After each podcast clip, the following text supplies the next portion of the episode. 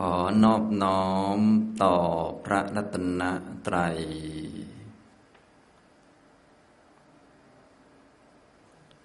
เรียนท่านประธานโครงการ แล้วก็ท่านอาจารย์ผู้ประสานงานทั้งสองท่านนะครับ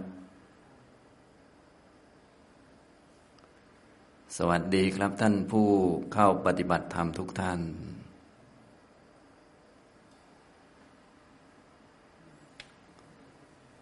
นั่งฟังธรรมก็ให้นั่งตามสบายนะครับ วันนี้ก็เป็นวันแรกของการเข้ามาปฏิบัติธรรมสำหรับคอร์สนี้เป็นคอร์สที่เข้มข้นนะถ้าเรียกเป็นชื่อของคอร์สแบบเต็มยศสักหน่อยก็เรียกว่า คอร์สอริยมรรคแบบเข้มข้นนะเข้มข้นนี้ก็จะสบายที่สุด ก็คืออาจารย์ก็จะไม่คุมสักอย่างนะก็การพูดธรรมะต่างๆ ก็จะพูดแต่น้อย เพราะว่าเข้มข้นนี่หมายถึงว่าทุกท่านต้องการที่จะฝึกด้วยตัวเองเป็นหลักนั่นเองนะส่วนท่านใดมีข้อสงสัยใด ๆ ก็ให้ไปถามอาจารย์นะอาจารย์ก็จะนั่งอยู่ที่ข้างล่างห้องพักนะนะในช่วงตั้งแต่พรุ่งนี้เป็นต้นไปนะก็จะมี บรรยายบ้างส่วนใหญ่ก็จะมีบรรยายตอนเย็นนะครับนะส่วนนอกจากนั้นก็ จะให้ปฏิบัติตามอัตยาศัยโดยส่วนใหญ่ ท่านที่เคยมาคอร์สนี้แล้วก็คงจะรู้หลักของคอร์สนี้ก็คือเป็นคอร์สเข้มข้น ในเมื่อเป็นคอร์สเข้มข้นก็คือ เราก็ตั้งใจมาเพื่อที่จะขัดเกลาหรือว่าต้องการที่จะฝึกตัวเองอยู่แล้ว ก็ไม่จำเป็นที่จะต้องให้คนนั้นคนนี้มาคอยควบคุม นะเราควบคุมตัวเอง สรุปก็ปฏิบัติทั้งวันนั่นแหละ แต่ว่าปฏิบัติด้วยตัวเองเป็นส่วนใหญ่ แต่ในเมื่อมาเป็นคอร์สก็จะมีเสียงระฆังบ้าง มีการรวมกันมาทำวัดสวดมนต์บ้างอะไรบ้าง อันนี้ก็เป็นกฎระเบียบเล็กๆน้อยๆเท่านั้นเอง ส่วนนอกจากนั้นส่วนใหญ่ก็จะให้ปฏิบัติด้วยตัวเองนะครับ และคอร์สนี้โดยส่วนใหญ่อย่างที่ท่านประธานได้พูดแล้วนะก็คือ ส่วนใหญ่ก็เป็นท่านที่ได้ผ่านการปฏิบัติมาแล้ว แล้วก็เท่าที่มองดูหน้านะถึงแม้จะไม่ได้เปิดแมสนะเอาแมสบังไว้ ส่วนใหญ่มันก็เป็นพวกเก่าๆนะก็คือก็เป็นคนที่ท่านที่เคยปฏิบัติกับผมมาแล้วโดยส่วนใหญ่ ส่วนท่านที่ไม่เคยก็ไม่ต้องตกใจหรอก เพราะว่า ก็เดี๋ยวพูดธรรมะให้ฟังบ้าง หรือว่าถ้าสงสัยประเด็นตรงไหนก็สามารถที่จะไปถามได้ สอบถามส่วนตัวก็ได้ หรือว่าเขียนปัญหามาถามก็ได้จะได้บรรยายข้อธรรมะได้ตรงกับที่ต้องการจะฟังนะเพราะว่าคอร์สนี้เราเป็นคอร์สเข้มข้นก็จะไม่อธิบายธรรมะแบบกว้างเกินไปนัก จะพูดให้ตรงกับที่อยากจะฟังซะส่วนมากนะ ถ้าเป็นคอร์สอย่างคอร์สสามวันห้าวันเนี่ยบางท่านเคยไปเข้าแล้ว ก็จะอธิบายธรรมะเป็นกรอบเป็นโครงไว้นะส่วนคอร์สนี้เนี่ยก็ธรรมะที่เป็นกรอบเป็นโครงก็จะมีพูดบ้างแต่ว่า ส่วนใหญ่ก็จะเน้นการพูดคุยนะรวมทั้งการสอบมีสอบนะท่านที่เคยมาก็คงจะรู้ว่าสอบเป็นยังไงนะแต่ก็ไม่ต้องตกใจเพราะว่าผ่านทุกคนแหละนะ ผ่านการสอบทุกคนไปนะอย่างนี้ แล้วก็ในระหว่างในระหว่างคอร์สเนี่ยนะก็จะมีทำกิจกรรมร่วมกันบ้างนะเนื่องจากให้ผมมาเป็นวิปัสนาจารย์นอกจากที่จะบรรยายข้อธรรมะสอบถาม ตอบปัญหาเรียบร้อยแล้วก็จะมีนำปฏิบัติบ้างตามสมควร แต่ส่วนใหญ่จะเป็นช่วงเช้าๆจะพาเดิน ไกลสักนิดหนึ่งท่านที่เคยมาก็คงจะสบาย คงจะเรียกว่าบางคนก็สนุกดีว่างั้นนะ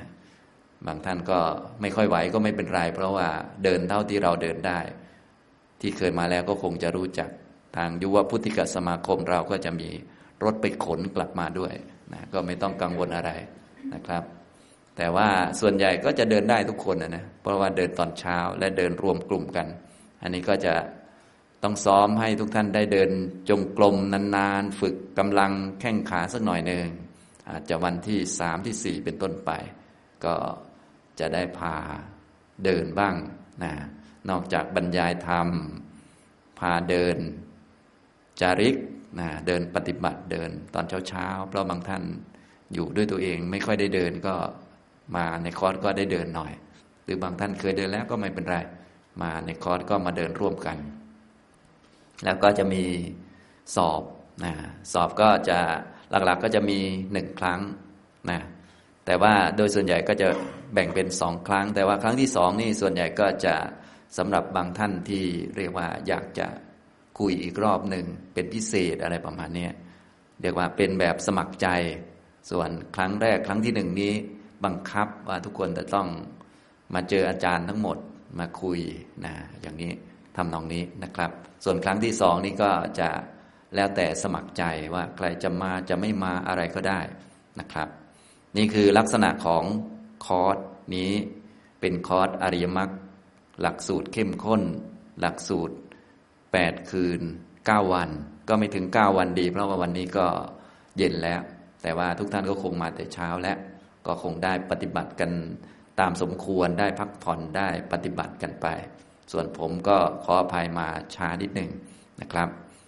ทีนี้เพื่อให้พวกเราได้มีความเข้าใจเกี่ยวกับเรื่องการปฏิบัติ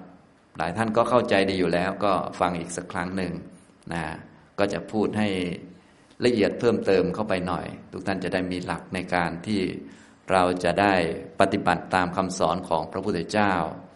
ในธรรมวินัยที่พระพุทธเจ้าของเราได้ประกาศเอาไว้ดีแล้ว ประกาศต่อเนื่องกันมาจนมาถึงพวกเรานี้ จะมีผู้ที่ได้รับประโยชน์ในคำสอนเนี่ยหกกลุ่มด้วยกันนะทุกท่านก็ควรจะได้รับประโยชน์ด้วยเช่นเดียวกันแหละ ส่วนจะอยู่กลุ่มไหนก็เลือกสรรหรือว่าให้ได้ไปก็แล้วกันตามสมควรนะผู้ที่ได้รับประโยชน์จากพระธรรมวินัยที่พระพุทธเจ้าประกาศเอาไว้ดีแล้ว กลุ่มที่หนึ่งก็คือเป็นผู้ที่ยังไม่ได้บรรลุธรรมอะไร เป็นผู้ที่มีเพียงศรัทธา มีเพียงความเลื่อมใส มีเพียงความรักในพระพุทธเจ้า คนเหล่านี้ทั้งหมดจะได้ไปสวรรค์นี่คุณกลุ่มที่หนึ่งนะถ้าพูดภาษาเราก็คือ เป็นผู้ที่ได้ประโยชน์น้อยที่สุดจากธรรมวินัยนั่นแหละ ก็คือไปสู่สุคติโลกสวรรค์นะถ้าเป็นคนธรรมดาทั่วไป ถ้าไม่ใช่นักปฏิบัตินี่แค่ไปสวรรค์นี่เขาก็ถือว่าเยอะแล้วนะ แต่ว่าแท้ที่จริงแล้วถ้าพูดตามหลักธรรมวินัยแล้ว อันนี้เป็นคนกลุ่มที่เรียกว่า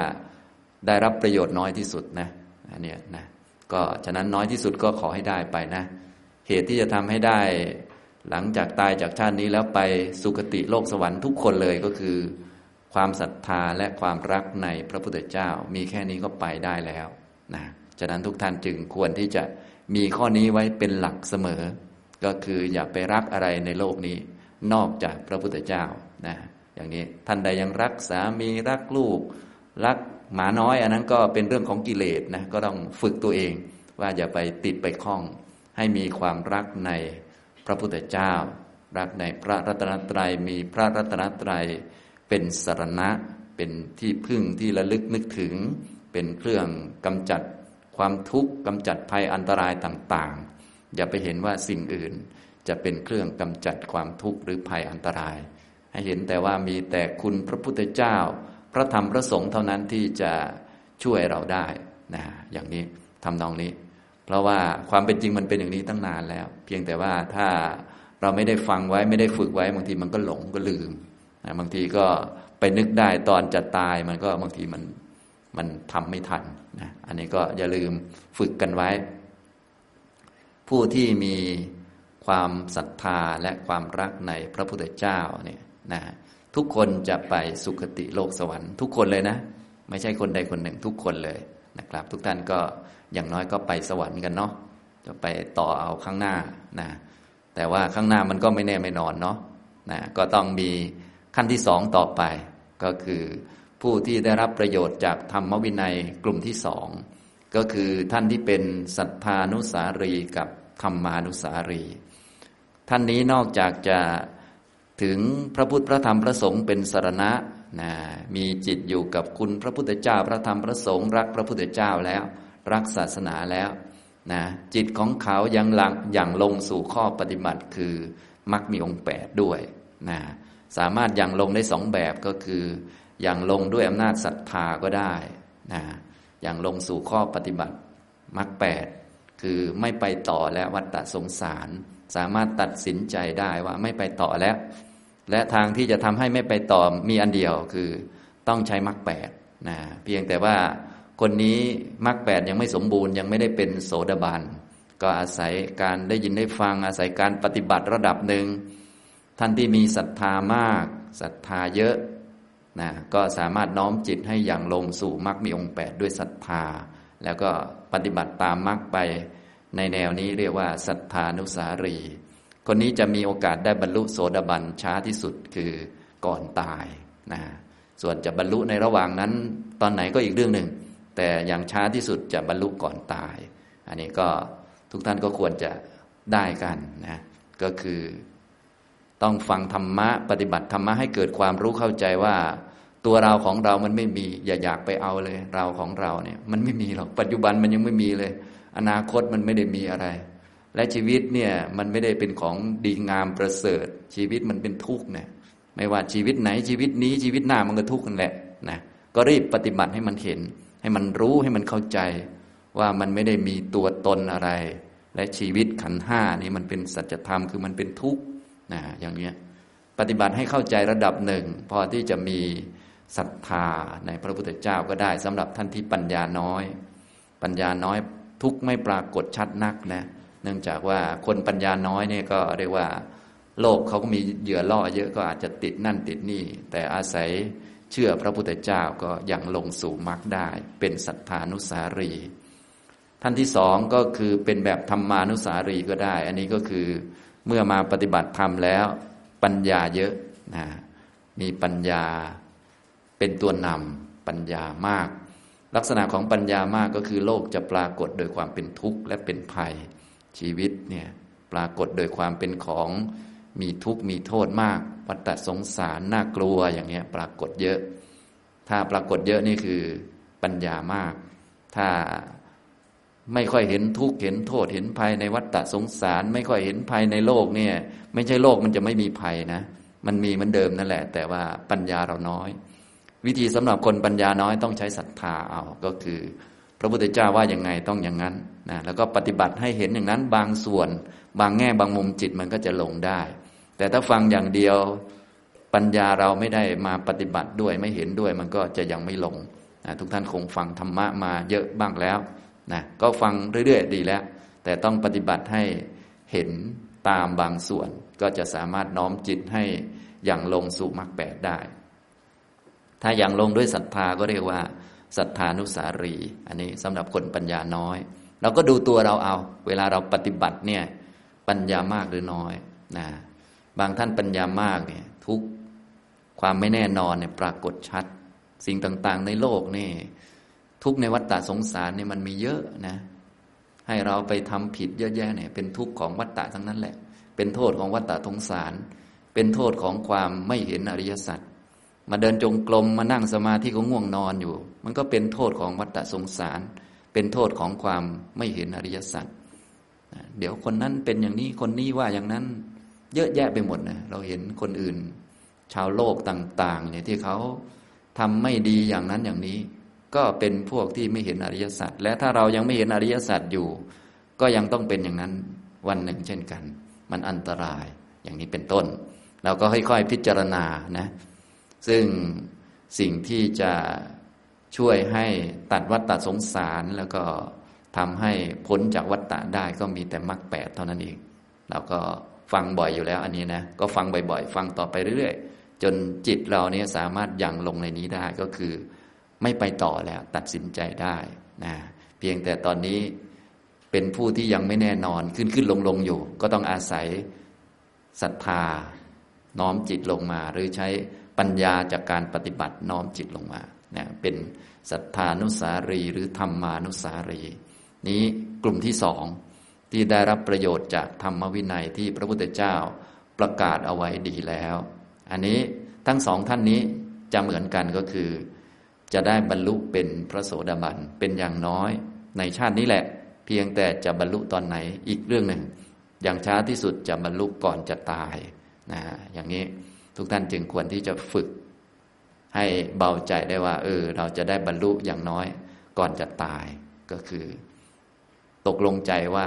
ไม่ไปต่อแล้วนะไปนิพพานดีกว่านะอย่างนี้และทางไปก็คือมรรคแปดอย่างนี้นะ อย่าเหยียบเรือสองแคมบางท่านนี้นะจะเอาทั้งทางโลกด้วยทั้งทางธรรมด้วยจเจริญทางนั้นทางนี้มันเสียดายนะมันติดรสชาติโน่นนี้นั่น อันนี้ก็ต้องค่อย ๆ ฝึกไป ท่านไหนที่ยังมีติดมีข้องอยู่ มันก็เป็นเรื่องของกิเลสนะเราจะไปว่ามันนะสำหรับเรื่องของทุกข์และก็กิเลสเนี่อย่าไปว่ามันทุกข์นี่มันเป็นเรื่องของผลที่มาจากเงื่อนไขตามเหตุตามปัจจัยกรรมได้จัดสรรสร้างฉากมาแล้ว อันนี้ก็ต้องยอมรับไป ฉากชีวิตเป็นยังไงก็ยอมรับ ส่วนกิเลสนี้ก็อยู่กับเรามานานแล้ว ก็เป็นสิ่งที่ต้องยอมรับเช่นกัน รู้จักนะยอมรับว่ามันเป็นอย่างนี้เป็นเรื่องของมัน เราอย่าไปยุ่งเรื่องของทุกข์กับเรื่องของกิเลส ให้ยุ่งกับเรื่องของเราก็พอก็คือ เราแค่เจริญมรรคอย่างเดียว ไม่ต้องยุ่งกับอะไรทั้งสิ้น ไม่ต้องยุ่งกับฉากชีวิตเราว่ามันสุขมากหรือทุกข์มาก หรือมันเป็นยังไงมันเจอใคร มัน เป็นอะไรอย่างไรก็ไม่ต้องไปยุ่งกับมัน อันนี้เป็นฉากชีวิตที่ได้เป็นผลมาเฉยๆและไม่ต้องยุ่งกับกิเลสด้วย เพราะกิเลสมันก็เป็นของที่สะสมมานาน เป็นเชื้อเป็นนิสัยอยู่นะแต่ละคนก็จะมีกิเลสที่รุนแรงหรือว่ามีลักษณะที่แตกต่างกันไป ตามสมควรไป ก็อย่าไปยุ่งกับกิเลสให้ยุ่งกับหน้าที่ของเราก็คือเจริญมรรคก็พอนะอย่างนี้ ไม่ต้องกังวลว่ามีกิเลสมากนะก็กิเลสมากนั่นแหละ จึงต้องมาปฏิบัติกิเลสน้อยไม่ต้องมาก็ได้ ไม่มีกิเลสไม่ต้องมาก็ได้ อย่างนี้นะฉะนั้นท่านที่มาแล้วก็ไม่ต้องกังวลว่า เอ๊ะฉันมีกิเลสเยอะง่วงมาก ขี้เกียจมากอะไรพวกนี้ไม่ต้องกังวล ขอให้ขยันก็พอนะอย่างนี้ กังวลแค่ว่าให้ขยันและให้ตื่นเช้านะไม่ต้องห่วงว่าจะขี้เกียจมันขี้เกียจอยู่แล้ว ไม่ต้องห่วงว่าอยากสบาย มันอยากสบายอยู่แล้วแหละ อันนั้นมันเรื่องของมัน ส่วนเรื่องของเราคือปฏิบัติไปเรื่อยๆ อย่าหยุดแค่นั้นเองนะนี่ฝ่ายนี้นะ ทางพวกเรานี้ก็เลยต้องมาฝ่ายมรรคเนี่ยนะจึงควรที่จะฝึกให้จิตของเรานี้อย่างลงสู่มรรคอย่างลงในมรรคอันนี้ก็ยากเหมือนกันนะ ก็ต้องค่อย ๆ ฝึกกันไปนะก็ท่านไหนมีศรัทธาดีก็สามารถที่จะใช้ศรัทธาน้อมนำจิตลงมา ในมรรคได้ เป็นศรัทธานุสารี ท่านไหนปัญญาดีก็น้อมนำมาได้ เป็นธรรมานุสารีอย่างนี้นะครับ นี่กลุ่มที่สองกลุ่มที่สามก็คือเป็นพระโสดาบันอันนี้ก็แน่นอนอยู่แล้ว ก็คือเป็นผู้ที่ละสังโยชน์ได้สามตัว ก็คือละสักกายทิฏฐิ วิจิกิจฉาสีลปตะปรามาตออกไปได้ เป็นพระโสดาบันอันนี้ก็เป็นผู้ แน่นอนแล้วนะอันนี้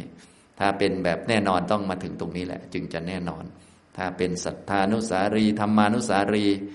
มันก็ยังมีความไม่แน่นอนอยู่ แต่ว่ามันก็ก่อนตายมันก็ได้บรรลุแล้วนะเพียงแต่ระหว่างนั้นมันก็โอ้โห เหนื่อย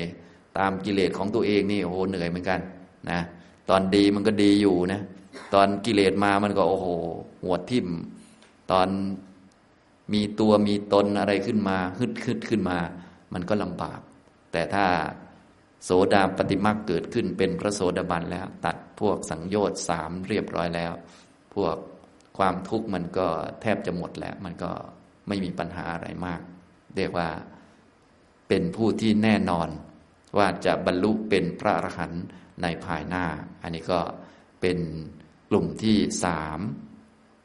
นะกลุ่มที่สี่ก็เป็นพระสกทาคามี กลุ่มที่ห้าเป็นพระอนาคามี กลุ่มที่หกเป็นพระอรหันต์นะกลุ่มท้ายๆพูดเร็วๆหน่อยนะก็พวกเราก็ถ้าเบื้องต้นก็อย่างน้อยต้องได้อันที่หนึ่งก่อนต้องน้อยอันที่หนึ่งนะในที่นี้ก็คงได้หมดแล้วมั้งอันที่หนึ่งได้กันย่างนี้นะก็อย่าลืมฝึกกันนะก็อย่างน้อยก็ได้อันที่หนึ่งไปก่อน ก็คือทุกคนเลยที่มีศรัทธาแล้วก็รักในพระพุทธเจ้านะทุกคนจะไป สวรรค์นะได้น้อยเป็นนิดหนึ่งนะอันนี้นะแต่ว่าก็ดีกว่าไม่ได้ซะเลยเนาะอย่างนี้นะจันไหนที่ยังไม่ได้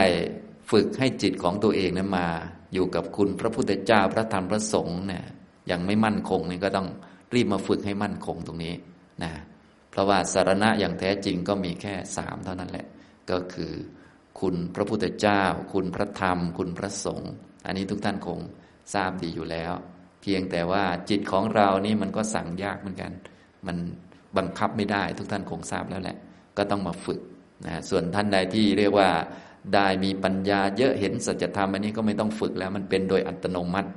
ส่วนคนที่ไม่เห็นนี่แหละ มันลำบาก ต้องมาน้อมนำจิตต้องมาหัด มาทำความคุ้นเคย ให้จิตของเรานึกคุ้นอยู่กับเรื่องเหล่านี้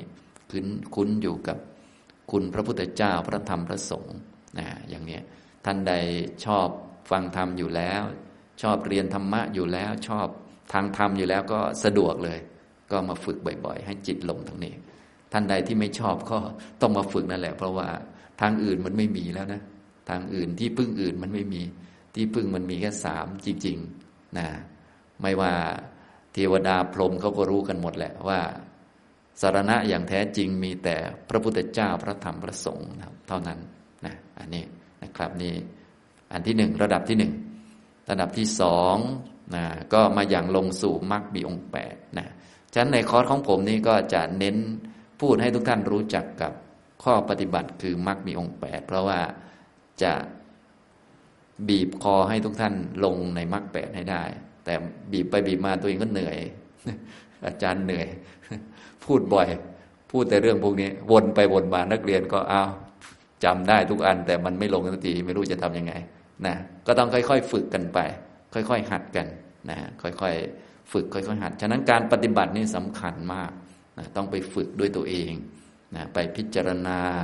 ให้เกิดความรู้เกิดความเข้าใจแล้วก็ไปปฏิบัตินะไปขัดเกลาพวกนิวรณ์พวกกิเลสต่าง ๆ ออกไป เพราะพวกนี้มันจะบังเยอะนะมันบังอยู่ มันทำให้เราห่างจากความเป็นจริง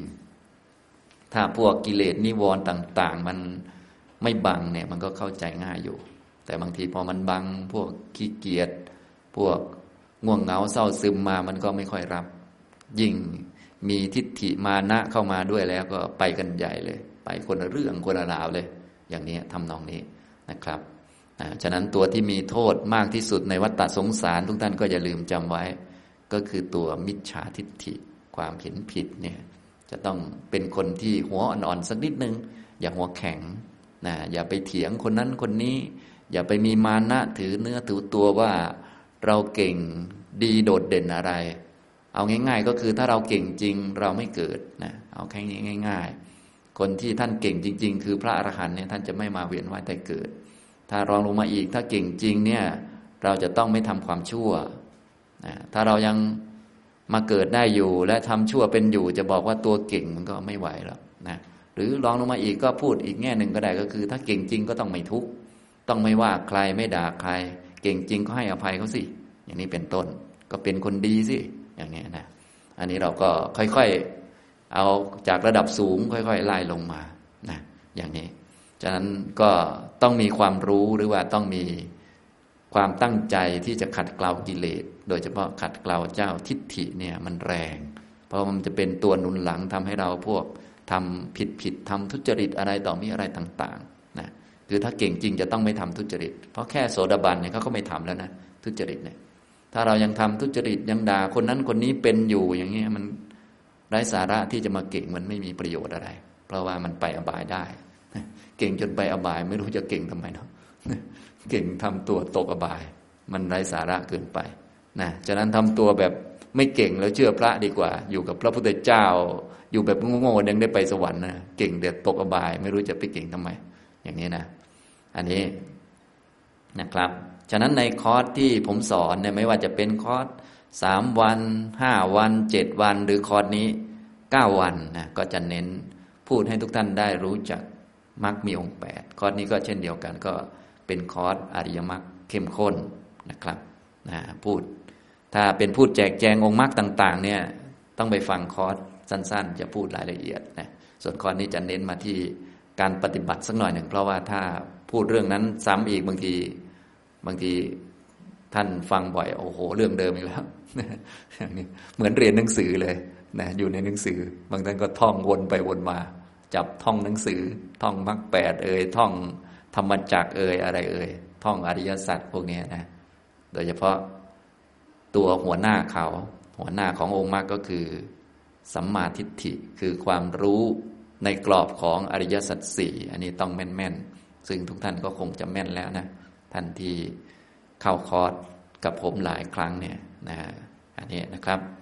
ฉะนั้นในวันนี้ก็จะพูดเกี่ยวกับเรื่องของมรรคอีกเหมือนกัน แต่ว่าเป็นมรรคต้นๆหน่อยมรรคต้นๆมรรคต้นก็คือมรรคโสดาปฏิมรรคเนี่ยมรรคแปดครั้งที่หนึ่ง การได้มรรคแปดเป็นลำดับแรกก็คือ โสดาปฏิมรรคโสตะโสตะ แปลว่ามรรคแปดนั่นแหละนะที่โยมแปลว่ากระแสอะไรอย่างนี้นะโสตาปฏิมรรคโสตะโสตะเนี่ยก็คือมรรคมีองค์แปดการเข้าถึงมรรคมีองค์แปดเป็นครั้งแรกเป็นครั้งที่หนึ่งเนี่ยเลยเรียกว่า โสดาปฏิมรรคนะพวกเราก็อย่าลืมมาฝึก ที่เราฝึกกันเนี่ยก็ฝึกเพื่อให้มรรคแปดมา ผสมมารวมกัน เป็นครั้งเป็นครั้งมรรคเนี่ยมันจะมารวมกันสี่ครั้งด้วยกัน โสดาปฏิมรรคสกทาคามิมรรคอนาคามิมรรคแล้วก็อรหัตตมรรคนะตัวมรรคเนี่ยเขาจะมีตัวหัวหน้าเป็นตัวนำเพื่อนเข้ามา ก็คือตัวสัมมาทิฏฐิ ตัวสัมมาทิฏฐิในมรรคหรือสัมมาทิฏฐิที่เป็นองค์มรรคก็คือการมองสิ่งต่างๆ ในกรอบของอริยสัจสี่ให้ได้ มองให้เป็น โดยเฉพาะมองเรื่องทุกข์ให้เป็น ทุกข์คืออะไรทุกข์คืออุปทานขันห้าก็คือมองขันห้าให้ออกนั่นเอง มองขันห้าในกรอบของอริยสัจแต่อย่างน้อยยังกรอบยังไม่ได้ ยังไม่เก่งก็อย่างน้อยมองให้เป็นขันห้าให้ได้ มองให้เห็นชัดว่าสิ่งที่เกิดขึ้นในกายในใจของเราทั้งหมดนะมันเป็นขันอะไรมองให้ออก ในคนอื่นด้วยไม่ใช่ขันเราคนเดียวหรอกคนอื่นด้วย เราก็ขันห้าคนอื่นก็ขันห้ามองให้เป็นมองให้ออก อันนี้เป็นตัวหลักของการฝึกปฏิบัติในทางที่จะทำให้เกิดมรรคขึ้นมา อันนี้นะสำหรับถ้าเป็นคนใหม่ๆเราจะงงนะตรงนี้นะก็ต้องวิปัสสนาเป็นเจริญสติปัฏฐานเป็นอะไรเป็น อันนี้ผมพูดในคอร์สแบบเข้มข้นก็เริ่มต้นก็ต้องเอาแบบยากๆนิดหนึ่งนะจะได้แบบเข้มข้นหน่อยนะอย่างนี้นะครับนะอันนี้ ทุกท่านก็อย่าลืมไปฝึกนะเพื่อให้มองสิ่งต่างๆที่เกิดขึ้น ในกายในใจของเรานี่แหละ ว่ามันเป็นขันห้า มันเป็นขันอะไร มันเที่ยงหรือเปล่า มันมั่นคงอยู่ตลอดไหม มีตัวมีตนไหม ในแต่ละอันแต่ละอันเนี่ยให้มองให้เห็น ให้มองให้ได้ ทุกอันที่เกิดขึ้นเนี่ย มันก็คือขันนั่นแหละที่มันเกิด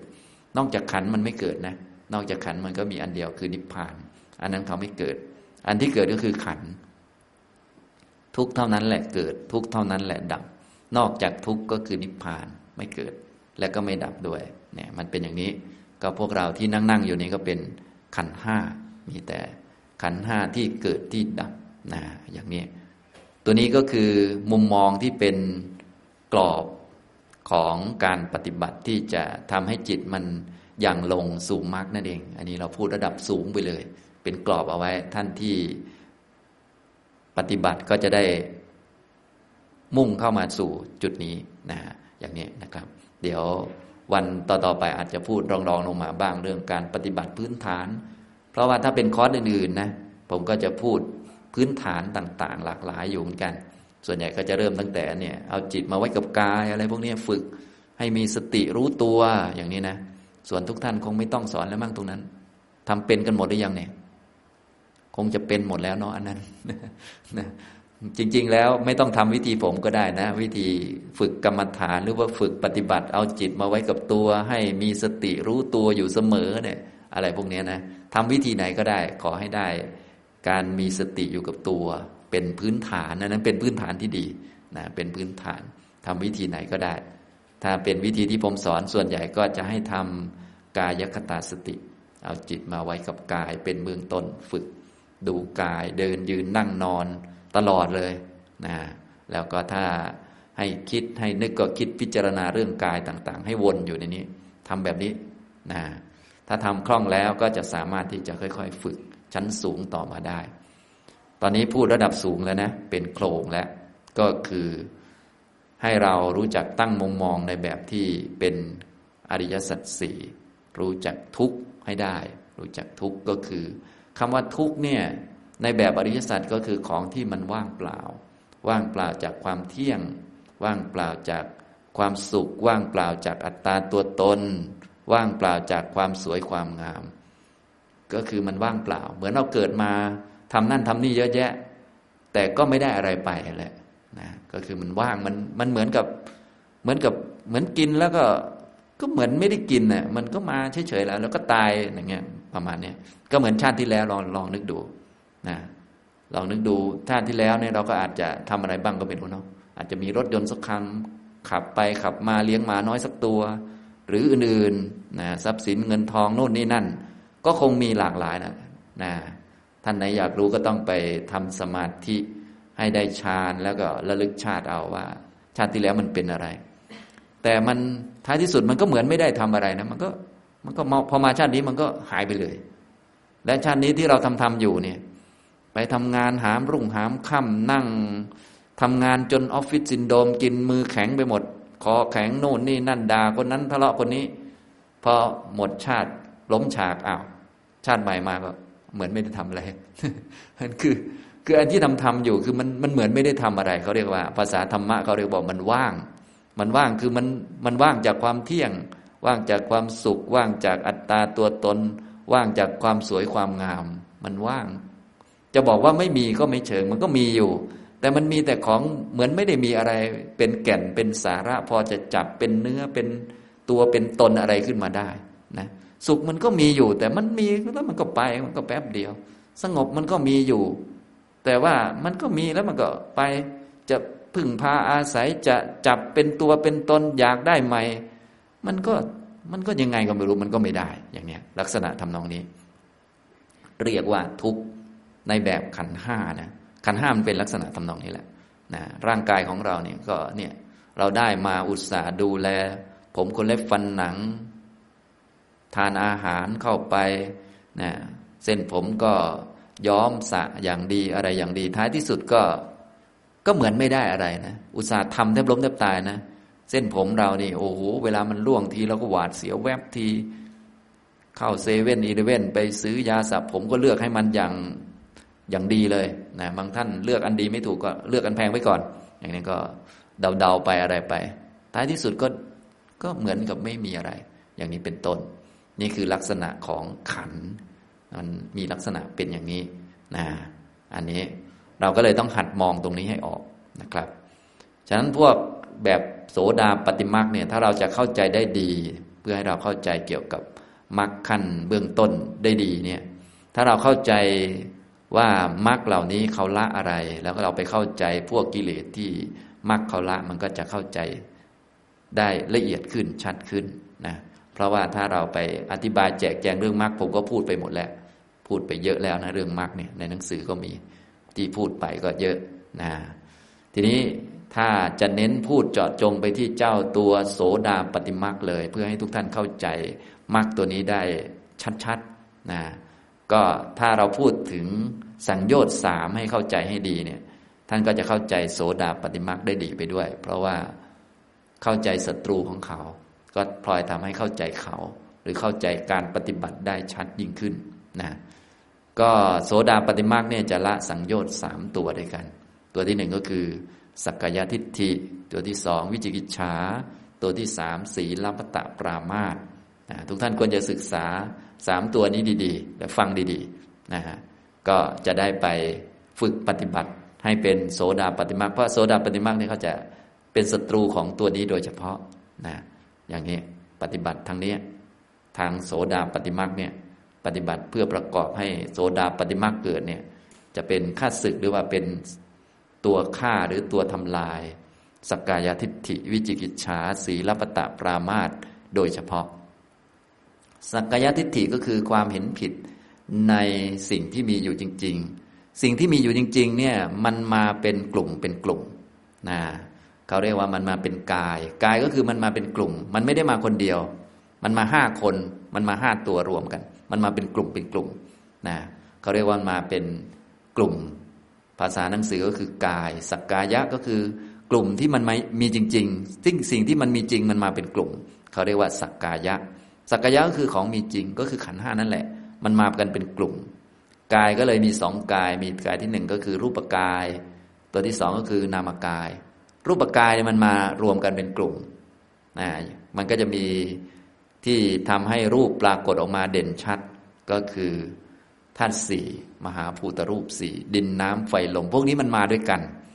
มันไม่แยกกัน อย่างเส้นผมเราจับมาหนึ่งเส้นเนี่ย มันก็คือธาตุสี่เลย มันไม่แยกกัน มันมาด้วยกัน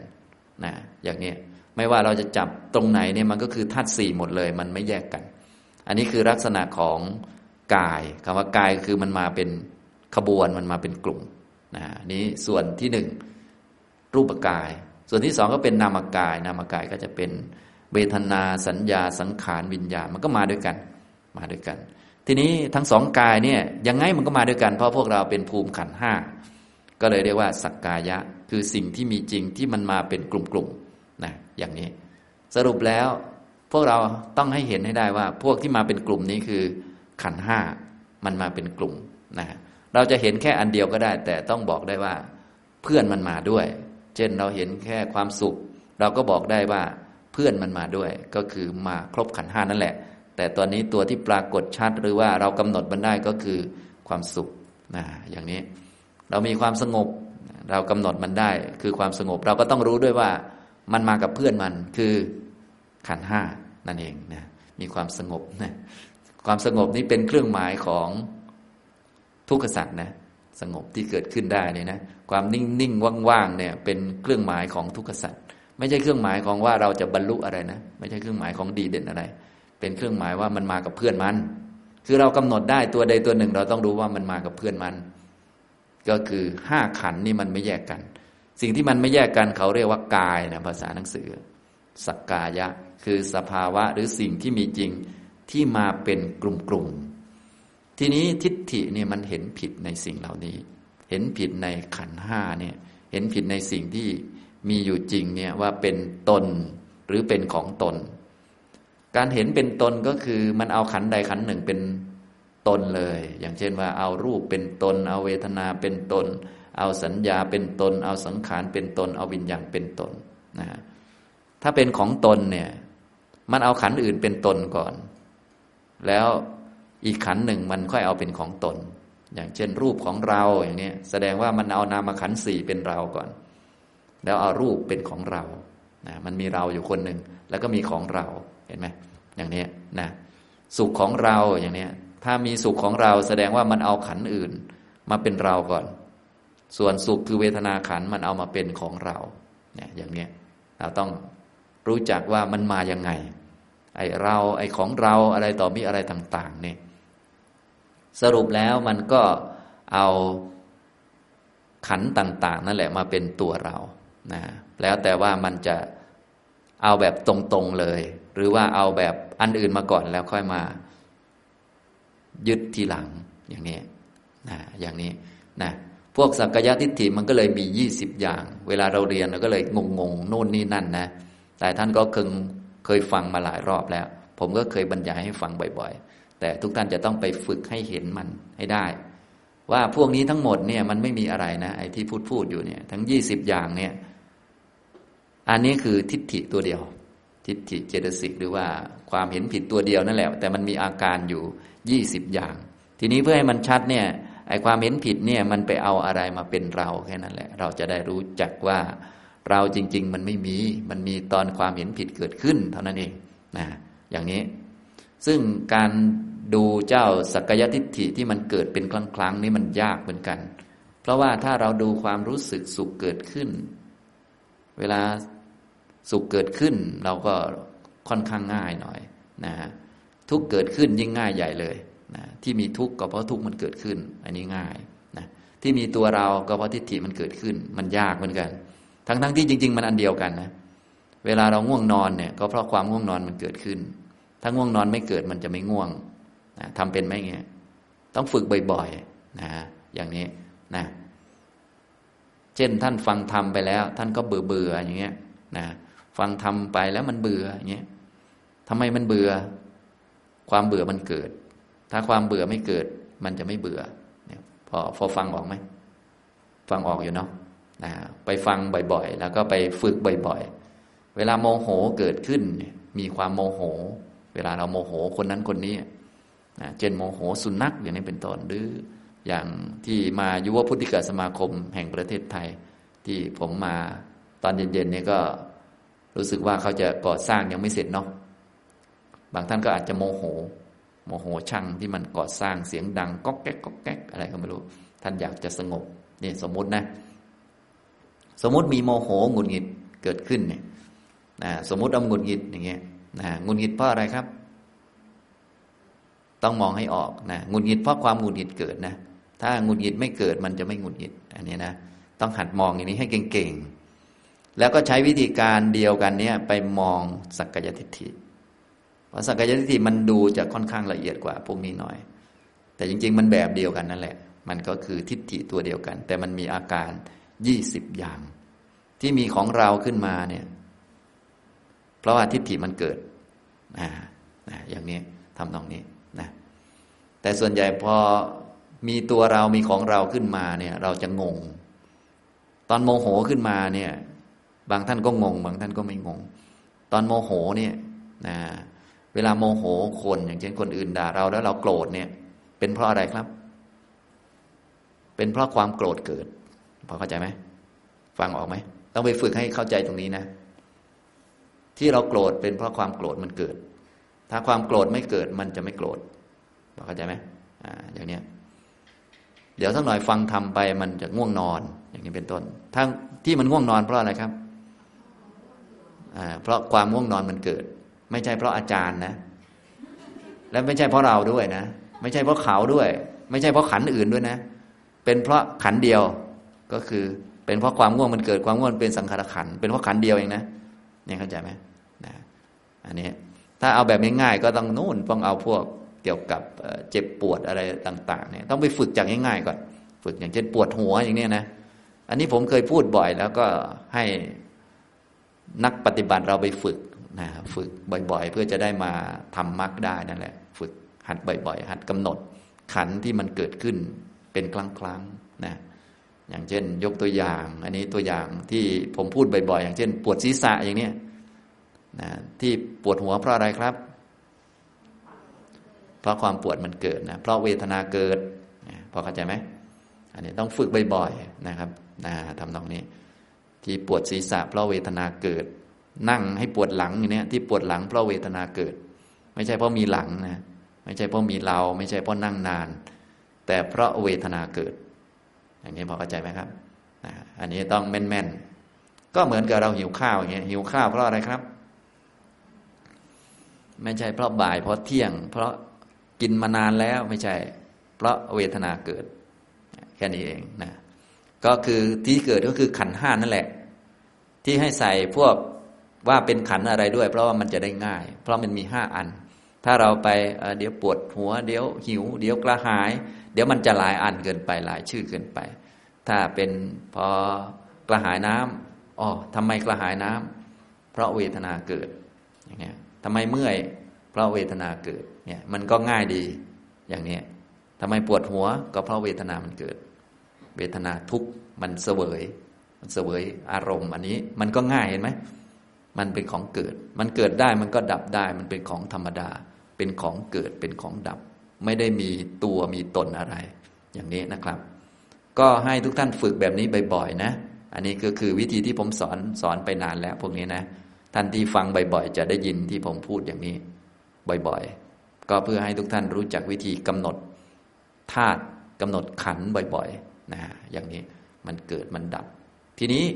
สิ่งเหล่านี้เราจะเอามาใช้ทำให้มันเป็นโสดาปฏิมักนะตอนนี้จะพูดเจาะเลย จะเอาให้เป็นโสดาปฏิมักให้ได้ บีบคอ บีบคอ ทีนี้เราก็ต้องเจาะจง จะรู้จักโสดาปฏิมักได้ดี เราก็ต้องรู้จักศัตรูเขาทำกับศัตรูเขาเลยนะเพราะโดยส่วนใหญ่บางท่านทำเป็นนะโมโหนี่ทำเป็น โกรธทำเป็น แต่พอ เราของเราทำไม่เป็น ที่มีของเราคือทิฏฐิเกิด ที่มีเราคือทิฏฐิเกิด นี่พอเข้าใจไหมที่สงสัยทำไมสงสัย เพราะวิจิกิจฉาเกิดเข้าใจไหมพวกนี้มันไม่เที่ยงเหมือนกันนะอุ้ยเราเที่ยงเรามั่นคงทำไมจึงรู้สึกว่าเราเที่ยงทิฏฐิเกิด แค่นี้เองนะ ที่รู้สึกว่าเราใหญ่โตมโหฬารโน่นนี่นั่น จริง ๆ แค่ทิฏฐิเกิด มันเหมือนเหมือนกับเวทนาเกิดนั่นแหละ เหมือนเหมือนกับความคิดเกิดนั่นแหละ เหมือนกันเป๊ะเลยนะ มันก็เป็นแค่สังขารขันเท่านั้นเองเจ้าทิฏฐินี่นะ ฉะนั้นเราเกิดตอนไหน เราเนี่ยตอนทิฏฐิเกิดเฉยๆเราเก่งตอนไหน เก่งตอนทิฏฐิเกิด พอทิฏฐิไม่เกิดเราก็ไม่ได้เก่งอะไร เพราะเราไม่มี เรามีตอนไหน มีตอนทิฏฐิเกิด เที่ยงมีตอนไหน ตอนเห็นว่าเที่ยงมันเกิด แค่นั้นเองนะ มีเท่านี้ขาดศูนย์มีตอนไหน มีตอนเห็นผิดเกิดแค่นั้นแหละ มีแค่นี้ไม่ได้มีอันอื่นนะ มีเท่านี้ และความเป็นผิดพวกนี้ก็เป็นขันห้ามดันนะ เป็นสังขารขัน หรือพูดเป็นภาษาเจตสิกเขาเรียกว่า ทิฏฐิเจตสิก ไอ้ทั้งยี่สิบตัวเนี่ย คือตัวเดียว คือทิฏฐิหมดเลยนะก็สักกายทิฏฐิยี่สิบที่บางท่านเรียน แล้วก็เวียนศีรษะวนไปวนมา เดี๋ยวผมจะพูดให้ฟังอีกทีหนึ่งนะต้งตั้งใจฟังดีๆ เดี๋ยวจะเวียนศีรษะอีกหลายรอบ จนกว่าจะเป็นโสดาบันจะเลิกเลิกเวียนศีรษะแล้ว มันก็วนอยู่เท่านี้นะเราเวียนศีรษะกับมันมานานแล้วไอ้เจ้าตัวเนี้ยจริง ๆ ไม่ต้องเวียนขนาดนั้นก็ได้ พอมันมาปุ๊บก็ทิฏฐิเกิดเท่านั้นเอง พอมีของเรามาปุ๊บก็ทิฏฐิเกิด เราเก่งเราดี เรานั่นเรานี่ ทิฏฐิเกิดทักมันแค่นี้มันจบแล้ว ไม่มีปัญหาแล้วนะและเป็นสังขารขันเที่ยงไหมไม่เที่ยงเลยนะคือเวลาอาจารย์พูด ผมก็รู้สึกว่าทุกท่านเข้าใจหมดนะ จนบางทีผมเฮ้ยผมจะสอนอะไร ถามนี่โอ้ยเข้าใจหมดเลย แต่พอให้ไปทำอ้าวอีกแล้วนะอันนี้เห็นไหมเรื่องของการปฏิบัตินี่เป็นเรื่องเฉพาะคนจริงๆนะเฉพาะตัวทุกท่านจะต้องเอาไปใส่ใจดีๆ แล้วเอาไปปฏิบัติ ปฏิบัติต้องปฏิบัตินานๆนะปฏิบัตินานๆเดินจงจงกรมนานๆ นั่งสมาธินานๆ แล้วก็เรียนรู้จากสิ่งที่เกิดขึ้นเนี่ย ว่ามันเป็นขันอะไร มันเที่ยงหรือเปล่ามันอยู่นานไหม ไม่ต้องไปสนใจหรอกว่ามันจะเกิดอะไร เอาอันที่มันเกิดนั่นแหละ มันเป็นขันอะไร มันเที่ยงหรือเปล่าอ่าอย่างนี้ทำนองนี้อ้าวทีนี้เรามาพูดสักกายทิฏฐิยี่สิบเพราะว่าเราจะมุ่งเน้น โสดาปฏิมักเราก็ต้องรู้จักเขาสักหน่อยหนึ่งเป็นศัตรูของโสดาปฏิมักเลย โสดาปฏิมักเกิดขึ้นละสักกายทิฏฐิ มียี่สิบอย่างนะก็คือความเห็นผิดในขันห้าขันละสี่ขันละสี่นั่นแหละ เห็นรูปว่าเป็นตน เห็นตนมีรูป เห็นรูปในตน เห็นตนในรูปนะอันนี้หลักๆกก็จะมีสองแบบ แบบที่หนึ่งก็คือ เอาสภาวะหรือเอาสิ่งนั้นเป็นตนเลย ก็คือเห็นรูปเป็นตนเลย เห็นรูปเป็นตัวเราเลยเนี่ย ตัวเราเลยนะส่องกระจกดูก็ตัวเราเลยนะพอส่องกระจกแล้วตัวเราโผล่มาปุ๊บเราต้องทักเลย อันนี้คือทิฏฐิเกิดแค่นี้เอง พอเข้าใจไหมไม่ใช่ตัวเราโผล่มานะ ทิฏฐิเกิด ตัวเราไม่เคยโผล่มานะ ทิฏฐิมันเกิดเฉยๆพอเข้าใจไหมทำทันไหมเนี่ยทำไม่ทัน บางท่านหวีผม ทาหน้าไปเรียบร้อยแล้ว ปากแดงเป็นบีปอบไปแล้ว เออ ทันตอนไหนก็เอาตอนนั้นแหละ นะอันเนี้ยพอเราโผล่มาปุ๊บทิฏฐิเกิดแค่นี้เองนะก็ทาหน้าต่อไปก็ไม่ได้ว่าอะไร หน้ามันมีก็ทาไป ไม่มีปัญหาหรอกหน้านะแต่ให้รู้จักเรามันมาอย่างไง มันคือทิฏฐิมันเกิด เกิดแล้วมันดับได้ด้วยนะ มันเกิดมันดับ ฉะนั้นเรานี้มันไม่ได้มีอยู่ก่อนนะ ไม่ได้มีอยู่ในหน้าด้วย ไม่ได้มีอยู่ในหนังหน้า ไม่ได้มีอยู่ในกระจก มีตอนทิฏฐิเกิด เกิดแล้วก็ดับด้วย ส่วนหน้าก็ยังมีเหมือนเดิม ท่านก็ทาหน้าปกติไม่ได้ว่าอะไร แต่ว่าถ้าทิฏฐิมันเกิด เห็นรูปเป็นเราเห็นไหมเห็นรูปเป็นเราก็เนี่ยทิฏฐิเกิดขึ้นนะเห็นรูปเป็นตน เห็นตนมีรูป เห็นรูปในตน เห็นตนในรูป ไอ้เจ้าเห็นรูปเป็นตนนี้ตรงตัวมันเอาแบบจัดจะเลย เอาขันนั้นนั้นมาเป็นตนเลย ส่วนเห็นตนมีรูป เห็นรูปในตน เห็นตนอยู่ในรูป ตรงนี้เขาเอาขันอื่นมาเป็นตนก่อน แล้วเอาตนนะ ค่อยมีรูปอีกทีหนึ่ง นะเช่นว่ายกตัวอย่างนะเห็นตนมีรูป เห็นตนมีรูป ตนตนในที่นี้ก็คือขันสี่เขาไปยึดขันสี่เป็นตนก่อนยึดเวทนา สัญญาสังขารวิญญาณเป็นตนเป็นเรา และเรามีรูป นี่พอเข้าใจไหมเรามีรูป อย่างนี้ทำตรงนี้ จริง ๆ ก็มีแค่ขันห้าเหมือนเดิมนะวิธีกำหนดหรือว่าวิธีแยกแยะนะ ถ้ายึดตรงตัวนี้ให้แยกเป็นสอง ถ้ายึดไม่ตรงตัวไปยึดตัวอื่นมาก่อน แล้วค่อยมามีนั่นมีนี่ อันนี้ให้แบ่งเป็นสามอ่าแบ่งยังไง ยกตัวอย่าง ยกตัวอย่างนี้จะจะพอมองเห็นภาพหน่อย เห็นรูปเป็นตน ไอ้รูปจะต้องเป็นรูปอยู่เหมือนวันยังค่ำแหละ ก็คือดินน้ำไฟลมอันนี้ ผมจึงบอกให้ทุกท่านเก่งๆหน่อยเรื่องดินน้ำไฟลมเพราะว่าจะได้ไม่หลงมัน ไม่หลงเอามาเป็นเรานะ เพราะรูปยังไงมันก็เป็นรูปเหมือนเดิม ดินน้ำไฟลมเนี่ยไม่มีตัวตนแน่นอนอยู่แล้ว เห็นรูปเป็นตนนะ รูปก็เป็นรูป ส่วนเห็นรูปเป็นตนนี่ทิฏฐิมีสองตัว ตัวหนึ่งก็คือรูป อีกตัวหนึ่งก็คือทิฏฐิเนี่ยเข้าใจไหมอันนี้มีสองตัวฉะนั้นถ้าเห็นรูปเป็นตนต้องแบ่งสองตัว ตัวหนึ่งคือ รูปตัวหนึ่งคือทิฏฐิพอเข้าใจไหมครับสองตัวไม่เที่ยงทั้งสองอัน รูปเป็นอย่างหนึ่ง เห็นรูปเป็นตน เป็นอีกตัวหนึ่ง ไม่ใช่รูปเป็นทิฏฐิ รูปไม่เคยเป็นตน ที่เห็นรูปเป็นตนคือทิฏฐิเป็นนามธรรม เป็นสังขารขันเป็นของเกิดดับ ฉะนั้นตนไม่ได้มาพร้อมกับรูป รูปมันเป็นของมัน ดินน้ำไฟลมเห็นรูปเป็นตนเป็นทิฏฐิเกิด ไม่ได้เกิดตลอดด้วยนะ นานๆเกิดทีหนึ่งท่านก็ไปเดินจงกรมเยอะๆนะ นานๆมันจะค่อยมีความรู้สึกว่าเราเดินสักครั้งหนึ่ง มันไม่ได้รู้สึกว่าเราตลอดนะพอใจไหมนะค่อยๆฝึกไปจะเห็นนะครับ เห็นรูปเป็นตน ต่อไปถ้าเป็นเห็นตนมีรูปอันนี้มันจะมีสามตัว มีตัวไหนบ้าง ก็มีขันอื่น คือนามขันสี่เวทนาสัญญาสังขารวิญญาณ อันนี้หนึ่งแล้วแล้วไปยึด ยึดเวทนาสัญญาสังขารวิญญาณเป็นตนนามขัน แล้วก็ทิฏฐิเห็นไหมเวทนาสัญญาสังขารวิญญาณ อันนี้ชุดหนึ่ง แล้วก็มีทิฏฐิไปยึดว่าเป็นตนนี่อีกตัวหนึ่ง เวทนาสัญญาสังขารวิญญาณเป็นตัวหนึ่ง ทิฏฐิที่ไปยึดเป็นตัวหนึ่ง แล้วก็มีตนเรียบร้อยนะก็เป็นรูปของเรา มีรูปอีกทีหนึ่งมีสามตัว พอเข้าใจไหมครับ แยกออกไหมสามตัวนะอันนี้นะครับ อันนี้ก็ค่อยๆไปหัดดูนะ หัดให้เห็นทิฏฐินั่นเองนะนั้นวิธีง่ายๆ เบื้องต้นก็คือ ให้เราแยกขันห้าให้เก่งๆนะครับ แยกธาตุแยกขันให้เก่งๆเริ่มต้นจากง่ายที่สุดก็คือ แยกธาตุสีดินน้ำไฟลมให้เก่งๆนะครับ ต่อมาก็แยกขันห้าต่อมาก็ตอนนี้มาเพิ่มทิฏฐิเข้าไปเห็นไหม เห็นรูปเป็นตนมีสองตัว คือรูปต้องเป็นรูป เห็นรูปเป็นตนคือทิฏฐิ เห็นตนมีรูป ตน มันเอาเวทนาสัญญาสังขารมายึด เวทนาสัญญาสังขารวิญญาณเป็นกลุ่มหนึ่ง เห็นเวทนาสัญญาสังขารเป็นตน นี่คือทิฏฐิอย่างนี้พอเข้าใจไหมครับเห็นตน ตนมีรูป รูปก็เป็นอีกตัวหนึ่งมีรูป มีนามขันแล้วก็มีทิฏฐิ ที่ไปยึดนามขันเป็นตนและตนมีรูปนะอย่างนี้ เรามีรูป เรามีรูปร่างดีนะเรามีรูปร่างดีเกิดตอนไหนครับ เกิดตอนทิฏฐิเกิดนะอันนี้เรากล้ามเป็นมัดๆเลยคุณแอดทำไมอ้วนทุกวันเนี่ยเห็นไหมอ้วน แต่ก่อนแก ไม่อ้วนเนี่ยเรากล้ามเป็นมัดๆเลย เรามีร่างกายดี สวดทรงดี เรามี เรามีตอนไหนครับ มีตอนทิฏฐิเกิด แค่นั้นเอง สรุปแล้วก็คือ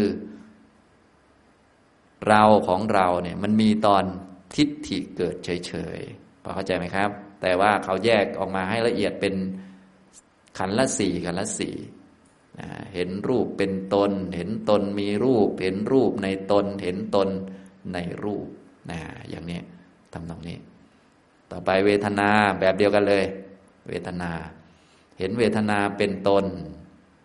เรามีความสุข เรามีความทุกข์นะเรามีความสุขตอนไหนครับ ตอนทิฏฐิเกิดพอเข้าใจไหมเรามีความสุขตอนไหน ตอนทิฏฐิเกิด เรามีความสุขตอนไหน ตอนร้องคาราโอเกะค่ะ เป็นบ้าแล้ว เรามีความสุขตอนทิฏฐิเกิด เข้าใจไหมเพราะเรามันไม่มีนะฟังทันไหมเนี่ยฟังทันนะ แต่ทำยากนะ ตรงนี้เห็นไหมเลยต้องให้ทุกท่านต้องไปหัดบ่อยๆ อันนี้คือตัวเรามุ่งโสดาปฏิมาเป็นหลักเลยตัวนี้นะครับ เพราะบางท่านนี้ไปมุ่ง ความโกรธ ความรักอะไรพวกนี้นะ ก็เรียกว่ามันก็ทำได้เหมือนกัน แต่มันผิดตัวอยู่ มันไม่ตรงกับมรรคที่เรากำลังทำแน่นอนว่าเราเจริญมรรคเนี่ยละกิเลสทุกตัวนั่นแหละ แต่ว่าเพื่อให้มันเป็นลำดับลำดับ ตัวแรกที่เราจะละก็คือสักกายทิฏฐิก่อน ต้องเห็นมันบ่อยๆ เห็นมันนะการจะละกิเลสตัวไหน ต้องเห็นกิเลสตัวนั้นในมุมมองของอริยสัจสี่ก็เจ้าทิฏฐินี้ก็คือ สังขารขัน มันคือหนึ่งในขันห้า มันเป็นทุกขสัจเข้าใจไหมเราต้องมองมันให้เป็นอริยสัจสี่นะเราก็จะได้ค่อยๆละมันได้ต่อไป มันก็จะได้เกิดน้อยลงน้อยลงไปเรื่อยๆนะครับนะเห็นเวทนาเป็นตน ตนมีเวทนา เวทนาในตน ตนในเวทนานะก็แบบเดิมเลยก็คือเห็น เวทนาเป็นตนเนี่ยมีสองเวทนา ก็คือเวทนานั่นแหละ เป็นเวทนาขันนะเวทนาเป็นตนนี้ไม่ใช่เวทนา อันนี้คือทิฏฐิพอเข้าใจไหมนี่คือสักกายทิฏฐินะเราเจ็บนี่ไม่ใช่เวทนา เราเจ็บนี่คือทิฏฐิ เจ็บคือเวทนา ผู้เสวยความเจ็บคือเวทนาขัน เราเจ็บคือสังขารขัน เที่ยงไหมทั้งสองตัวเนี่ย ไม่เที่ยงทั้งสองตัว อย่างนี้พอเข้าใจไหมต้องฝึกบ่อยๆนะอย่างนี้ถ้ามีแต่เจ็บอย่างเดียวไม่มีเราก็กำหนดแต่เจ็บ ถ้ามีเรากำหนดเราด้วยพอเข้าใจไหมครับ เราคืออะไรครับ ทิฏฐิจำไว้อย่างนี้บางท่านกำหนดเป็นแต่เวทนา ส่วนเราเจ็บกำหนดไม่เป็นงงนะอย่างนี้พอเข้าใจไหมต้องฝึกให้หมดเลย ให้ได้ทุกอันนะครับ อันนี้คือทิฏฐิเลยนะ นี่บอกบอกตัวมันเลยนะให้ทุกท่านหัดนะครับ ก็หัดจากขันห้านั่นแหละนะ ทิฏฐิก็เป็นสังขารขัน ทิฏฐินี่นะ ปวดเจ็บเป็นเวทนาขัน เราเจ็บเราปวดเป็นสังขารขัน เราเจ็บตอนไหนครับ ตอนทิฏฐิเกิด เราเจ็บไม่ได้ตอนเดินชนไม้ชนต่อนะ เวทนาเกิดตอนชนไม้ เราเจ็บตอนทิฏฐิเกิด ทันไหม ส่วนใหญ่เราเตะต่อจนเราเจ็บเลย อย่างนี้อันนี้นะส่วนใหญ่มันจะไม่ค่อยทันนะครับนะฮะไอ้เจ้าทิฏฐิมันมาหลังที่สุดนะเราต้องจำแม่นๆเจ้าทิฏฐินี่จะมาหลังที่สุด หลังหลังเขา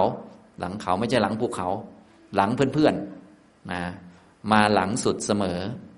แต่ว่าในความรู้สึกของเราเหมือนว่ามันจะมาก่อนในความรู้สึกของเรานะ แต่เราต้องจำไว้ว่า ทิฏฐิมาทีหลังเสมอทำไมทิฏฐิมาทีหลังเสมอ เพราะว่ามันเป็นทิฏฐิเจตสิกมันเป็นพวกอุปทาน อุปทานมันจะมาหลังตัณหา ตัณหามันจะมาหลังเวทนา เวทนามันมาหลังผัสสะอ่าอย่างเนี้ยตัวหลักมันต้องเกิดผัสสะก่อน จะมีผัสสะมันต้องมีอายตนะภายในภายนอกชนกันก่อน ต้องเกิดวิญญาณก่อน อันนี้อันนี้ slow motion แล้ว slow motion เต็มที่เลย เพื่อให้ท่านจำแม่นๆว่า เราจะต้องมาหลังที่สุด จะได้ไม่เชื่อมันว่าเรามาก่อนนี่พอเข้าใจไหมห้ามเชื่อมันนะ เราจะต้องมาหลังสุดนะเรานี้คืออุปทาน มันอยู่ในอัตวาทุปาทานผัสสะเวทนาตัณหาอุปทานนะไอไอเรานี่คือสักกายทิฏฐิคืออุปทานชนิดหนึ่ง เรียกว่าอัตวาทุปาทานมันจะเกิดไวที่สุดเร็วที่สุดกว่าเขานะ อัตวาทุปาทาน มันมาหลังตัณหา มาหลังเวทนา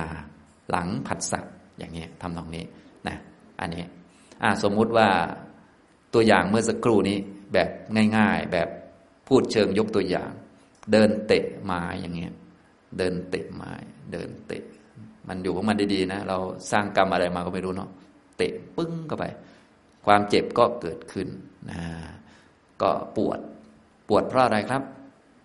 ปวดเพราะเวทนาเกิดนะอย่างนี้เวทนาเกิดก็เพราะผัสสะเห็นไหมพอมีผัสสะแล้วก็จะมีเวทนาคือปวดเกิดขึ้น แล้วก็มีตัณหานะตัณหาเนี่ยมันไม่ชอบความเจ็บอยู่แล้ว มันชอบแต่ความสะดวกสบาย มันรักตัวเอง ฉะนั้นความรักตัวเองนี่มาก่อนตัวเอง บางคนบอกว่าต้องมีตัวเองจึงรักตัวเอง แต่ว่าแท้ที่จริงสภาวะธรรมไม่ใช่ สภาวะธรรมรักตัวเองก่อน ตัวเองมาทีหลัง รักตัวเองคือตัณหา มาก่อนอุปาทาน ขนาดหมดตัวเองแล้วก็ยังรักตัวเองได้ ทิฏฐิหมดตัณหายังอยู่นะตัวเองหมดแต่สำคัญตัวเองได้ เพราะว่าทิฏฐิหมดมานะยังอยู่ มานะมาก่อนทิฏฐิลึกไหม พวกเราก็เลยงงงงว่าเอา้าถ้าไม่มีตัวเอง ฉันจะรักตัวเองทำไม พวกนี้มันไม่เคยเป็นโสดาบัน มันเลยงง มันงง ทิฏฐิหมดยังมีตัณหาอยู่ ทิฏฐิหมดยังมีมานะอยู่ เออ นะ อย่างนี้ จนบางทีเรางงเลยไม่มีตัวเองแล้วจะไปรักตัวเองทำไมเอางั้นกลายเป็นงั้นไป แท้ที่จริงตัวเองมันมาหลังความรักตัวเอง ความรักตัวเองคือตัณหา ส่วนตัวเองก็คือ อุปาทานคือทิฏฐิอัตวาทุปาทาน ยึดมั่นในวาทะว่าตนเห็นไหมเนี่ยอย่างนี้ทำตรงนี้นะครับ อันนี้ให้เรารู้จัก เราก็กำหนดอันที่มันง่าย ๆ ก่อน เพราะตัณหานี่มันยากมากนะก็ไว้กำหนดทีหลัง อันนี้เราจะพูด เฉพาะสภาวะต่าง ๆ กับทิฏฐิเลยกระโดดข้ามอันไหนกำหนดไม่ทันไม่ต้องไปทำเพราะว่ามันละเอียดเกินไป เอาเจ็บนี่แหละกับเรานี่แหละนะ เจ็บ นะเจ็บ เพราะอะไรครับ เพราะเวทนาเกิดนะเจ็บเจ็บเท้านี่นะ เพราะเวทนาเกิดนะ เจ็บเมื่อไรปุ๊บโอ้เวทนาเกิดขึ้นนะอย่างนี้นะครับนะเหตุผลต่างๆ ก็คือเวทนาก็เกิดจากผัสสะนะต่อมาก็เป็นเราเจ็บนะเราเจ็บเห็นไหมเราเจ็บก็คือยึดเวทนาเป็นเรา เราเจ็บเพราะอะไรครับ เพราะทิฏฐิเกิด เห็นไหมนี่เป็นคนละตัวกัน เจ็บ เพราะเวทนาเกิด เราเจ็บ เพราะทิฏฐิเกิดนะอย่างนี้ พอทิฏฐิมาแล้วเนี่ยมันจะเหมือนกับเราก่อน เรามาก่อนเพื่อน มันจะเหมือนกับเราเดินมา และเราไปเตะไม้ แล้วเราก็เจ็บนะสังเกตไหมแต่จริง ๆ โดยสภาวะทิฏฐิมันมาทีหลังสุด ตัวที่มาก่อนก็คือมีร่างกายกายประสาทดี มีตอไม้อยู่กรรมจัดสรรสร้างฉากมา บางท่านเคยไปทำร้ายสัตว์เล็กๆน้อยๆไว้ กรรมก็จัดสรรฉาก เดี๋ยวเธอมึงได้ผลนะเตะต่อเข้าไป เจ็บเลย ความเจ็บก็เกิดขึ้นเห็นไหมมีกายประสาทอายตนะภายในภายนอกผลพระชนกัน เกิดวิญญาณเป็นกายวิญญาณ เกิด ผัสสะเกิดเวทนามาก่อน เกิดตัณหาด้วย แต่ว่าเราตัดตัณหาไปเพราะว่า เดี๋ยวมันยากไปนะอันนี้เกิดทิฏฐิเกิดอัตวาทุปาทานเป็นเราเจ็บ พอเราเจ็บนี่มันมาทีหลังสุด มาทีหลังสุดแต่มันทำให้เกิดการรวบรัดฉะนั้นลักษณะทิฏฐิมันจะรวบถือรวบรัดทั้งหมด แล้วก็ผิดเต็มประตูเลย ผิดร้อยเปอร์เซ็นต์ กลายเป็นเรามาก่อน เราลุกขึ้นแต่เช้าและเราก็เดินไป ไม่ได้ถือไฟฉาย และเราก็เดินไปเตะต่อ และเราก็เกิดความเจ็บขึ้น ดูเหมือนว่าเรามาก่อน แต่ความจริงแล้ว เรามาทีหลังสุดเนี่ยพอเข้าใจไหมอ่าเนี่ยนะทุกท่านต้องจำแม่นๆว่าเรามาทีหลังเสมอ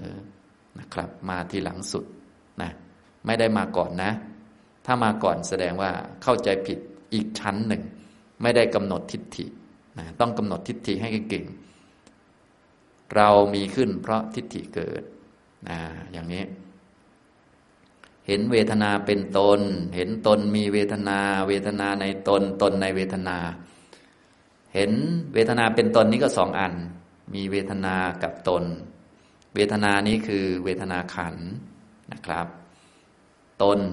นี้คือทิฏฐิเกิดขึ้นนะเป็นสังขารขันนะเห็นเวทนาเป็นตน ตนมีเวทนา อันนี้ก็สามก็คือเอาขันอื่นนอกจากเวทนานี้เป็นตนก่อน เอารูปขันสัญญาขันสังขารขันวิญญาณขันเป็นตน อันนี้ก็คือมีทิฏฐิไปยึดขันอื่นเป็นตน และตนก็มีเวทนา อันนี้มีสามตัว มีขันอื่น มีทิฏฐิ แล้วก็มีเวทนา พอเข้าใจไหมครับ อ่า นี่ อย่างนี้ ฉะนั้นง่าย ๆก็คือ เวทนาจะมาที่หลังเสมอนะครับ อย่างนี้มาที่หลังเสมอเลย นี่เวทนา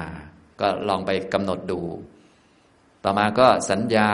เห็นสัญญาเป็นตนตน มีสัญญา สัญญาในตน ตนในสัญญา สัญญาก็คือชื่อเสียงเรียงนามต่างๆกำหนดทำเครื่องหมายเป็นผู้หญิง เป็นผู้ชายเป็นเราเป็นเขาเยอะแยะมากมายนะสัญญาทุกท่านคงรู้แหละเป็นข้อมูลเนาะโดยเฉพาะข้อมูลอดีต เยอะแยะเหลือเกิน เป็นตัวเป็นตน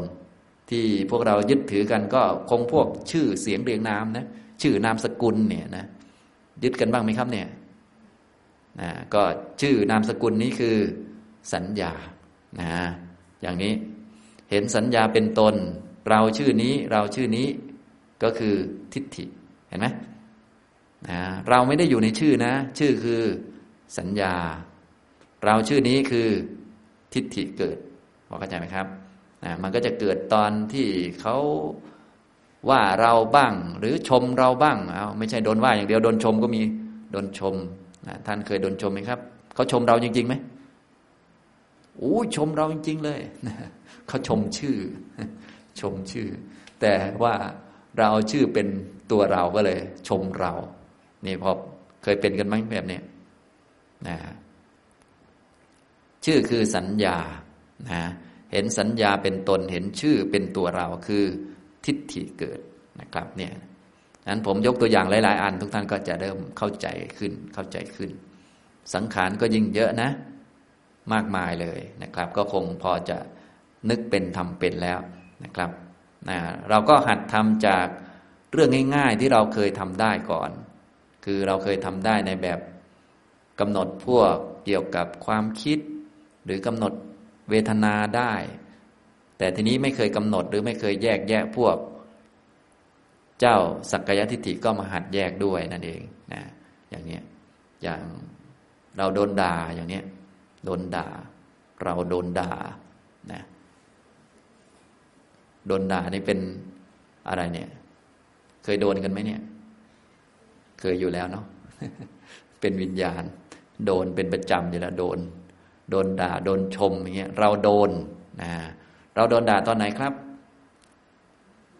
ตอนทิฏฐิเกิดนะครับพอเข้าใจไหมครับนะส่วนการได้ยินเสียงเกิดตอนโสตวิญญาณเกิดขึ้น เห็นไหม ฉะนั้นตัวพวกผัสสะพวกอะไรต่อมีอะไรเข้ามาก่อนตั้งนานแล้วนะ ส่วนเราค่อยมาทีหลัง เราโดนด่าเนี่ย เรามาทีหลังสุด แต่ว่าเวลาที่ทิฏฐิมันเกิดเราจะรู้สึกเหมือนเรามาก่อน ฉันยืนอยู่ของฉันดีๆ แกมาด่าฉันทำไมอ้าวฉันมาก่อนตั้งแต่เช้าแล้ว แกเพิ่งมาด่าฉันเมื่อสักครู่นี้นะมันเหมือนกับเรามาก่อน และโดนด่ามาทีหลัง แต่โดยความจริงแล้ว อะไรมาก่อนครับ